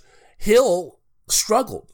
Jacksonville, worst team in the NFL with their backups, didn't do well. Didn't take advantage of any opportunities to uh, secure the starting quarterback position against the Jaguars. 11 for 20, 138 yards, one touchdown pass, seven yards rushing per attempt.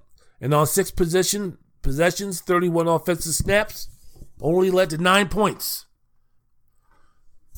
New Orleans was in the position to make another score, but the kicker missed a field goal. But uh, he was 0 3 on third down, took two sacks, both on third downs, intentional grounding. So, look, over the last two preseason games, or these two preseason games so far, Winston 16 of 22, at 72% for 219 yards and three touchdowns with one interception. And Hill, only 19 of 32 passing, which is 59%.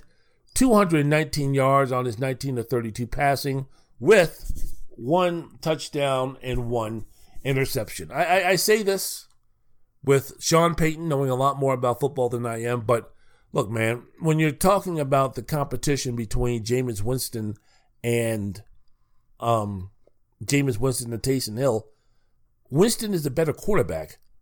Hill is a better football player. Hill is more of a natural athlete. Winston is a better quarterback. So you don't win championships with athletes playing quarterback. You win championships with a true quarterback, with a natural uh, playing quarterback. Winston is naturally a quarterback. Taysom Hill is a football player. Football players playing quarterback do not win championships. And can we please kind of and I, I know, look, everyone's going to point to 30 interceptions, 30 interceptions, 30 interceptions. I get that. I understand that. And when you have an opportunity to get Tom Brady at the time 42 years old, even though he's 42 or 43 years old, whenever he decided that he was interested in going to Tampa Bay, that you know what, it's about time that we kind of move away from Jameis Winston. But still, this is a guy who also that season in 2019 where he threw 30 interceptions. He had 33 touchdowns and threw for over 5,000 yards. Only the eighth player in NFL history to do that. Look, times have changed, passing concepts have changed, rules have changed to accentuate the offense even more, especially the passing game. But still, I don't give a damn. 5,000 yards is still 5,000 yards. 33 touchdowns is still 33 touchdowns. And unfortunately for Jameis Winston and his fans, and his fans, 30 interceptions is 30 interceptions. So he goes to New Orleans, resurrect his career. The talent is there. the former number one pick from Florida State, the talent is there. And there's some good things that you can chip away there from. There's some good things that you can polish. There's some good things that you can rebuild. There's some good things that you can add on to. There's some good things about Jameis Winston's game that you can improve on. I mean, this is a guy in five years as the starting quarterback for the Buccaneers coming out again of Florida State being the number one draft pick right behind, right ahead of Marcus Mariota. Look, this is a guy who started all 16 games in three of his five years. And in the possible 80 games that he played, that he that, that has been there, that's been played, he's played in 72 of them. So this is a guy who's actually going to show up the high majority of times. And we think about how many times quarterbacks have been injured throughout the same time period and the games that they missed because of injury. At least with Jameis Winston, you know that this is a guy, again, three out of the five years that he was in Tampa, played 16 whole games. The one year he missed, uh, how many games? He missed one year. I think he missed two or three games. And so the other he missed four or five.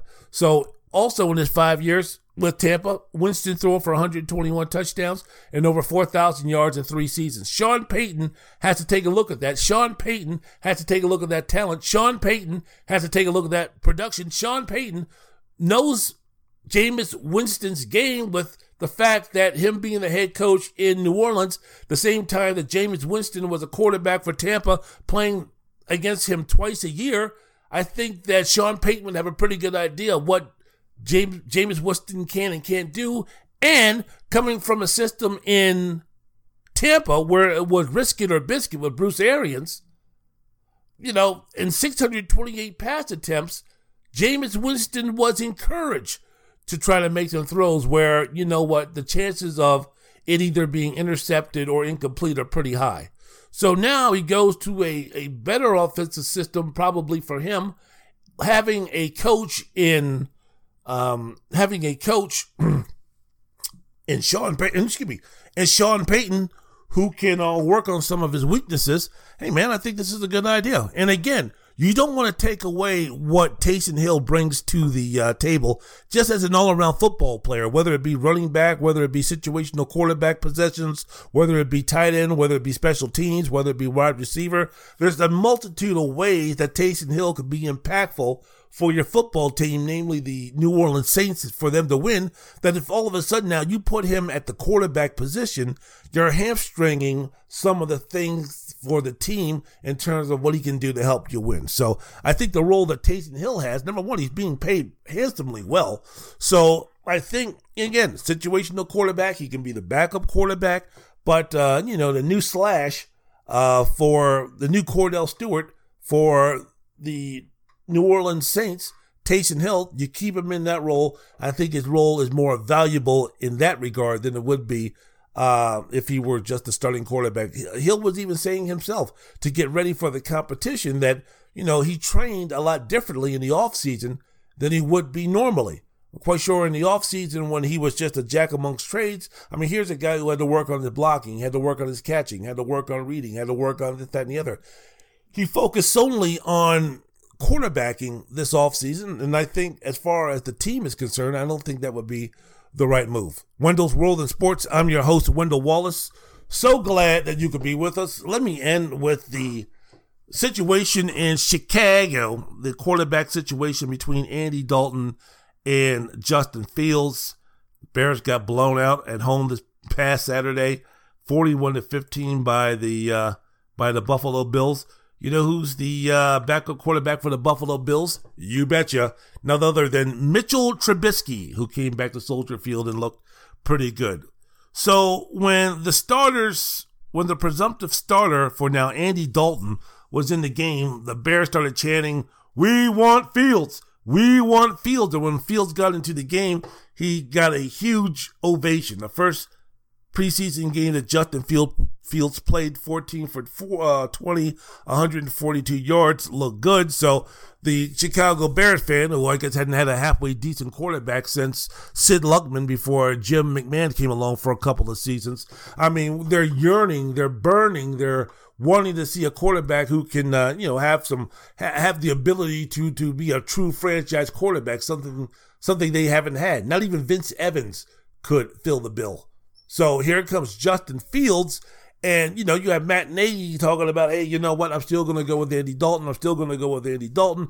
I think, I'm thinking to myself, is Matt Nagy making this decision because he's trying to, A, win respect or keep his respect in the locker room, or B, might be thinking that his job might be in jeopardy. So the person who gives me the best chance to win right now is going to be Andy Dalton. I don't, I don't, I don't know in a situation like this, as well as Justin Fields has played, that all of a sudden you're going to go ahead and um, start Andy Dalton for a few games, and then when the team is two and three or two and five, you're going to go ahead and make the move to Justin Fields.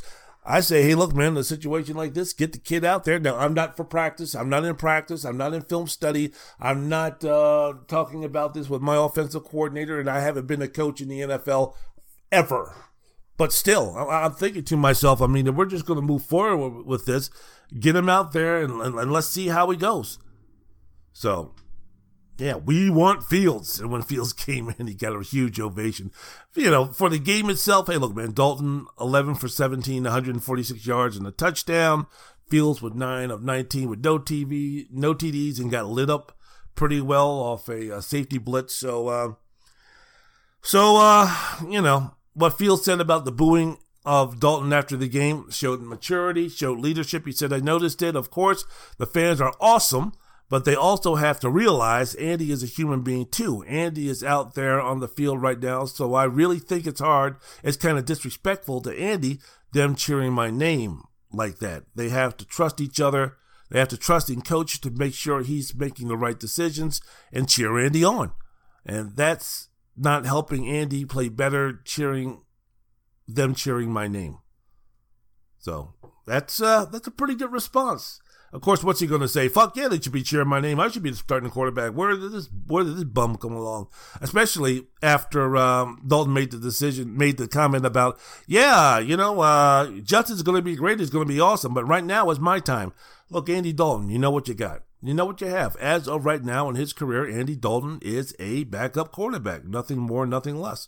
So, um, you know, I, I, I don't understand the thinking of Matt Nagy again, is he trying to keep the respect of the locker room because some of the veterans are like, hey, man, put the guy out there who's going to give us the best chance to win? But I don't know. For me, it would be Justin Fields all the way. But sometime around this season, Justin Fields will be getting a look at the starting quarterback for the Chicago Bears. He will be the starting quarterback of the Chicago Bears. My deal is if you're going to play him in week five, six, or seven, why not go ahead and play him in week one, especially when you've seen what he's done in these preseason games. I'm not there in the film room. I'm not there on the practice field. I'm not there on the meetings. I'm not there on the locker room, in the locker room. But from the small snippet of information that I have with my eyes watching the screen and watching him play, it's like doesn't seem that much of a difference to me. And like I mentioned before, we don't know exactly what Justin Fields is going to do. We do know in terms of the ceiling and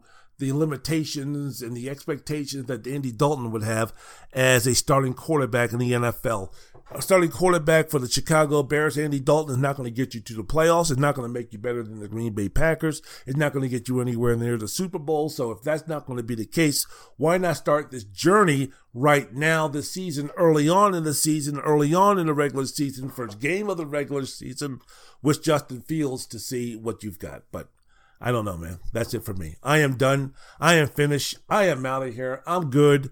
I'm all those things in a bag of chips. Want to thank you so much for listening to the podcast, Wendell's World of Sports. I'll be back stronger, rip, roaring, ready to go, losing some weight, feeling good. Remember, man, in totality, in everything in life, man, you do it 100%. And also, love, peace, unity, harmonize, get to know each other, learn from each other, respect each other. We need to do this not for our generation, we're too far gone, but for our children's generation and their children, their children, moving this world in the right direction through love, peace, unity, harmony, understanding, education, intelligence, knowledge, knowledge of self, and everything that goes in between. From your wife, from your wife, from your father, to your husband, to your mother, to your kids, to your aunts, to your uncle, to your friends, to your homies, to your homegirls. Each and every person learn, live, listen, educate, harmonize, unify. Peace. Wendell's World in Sports. Music.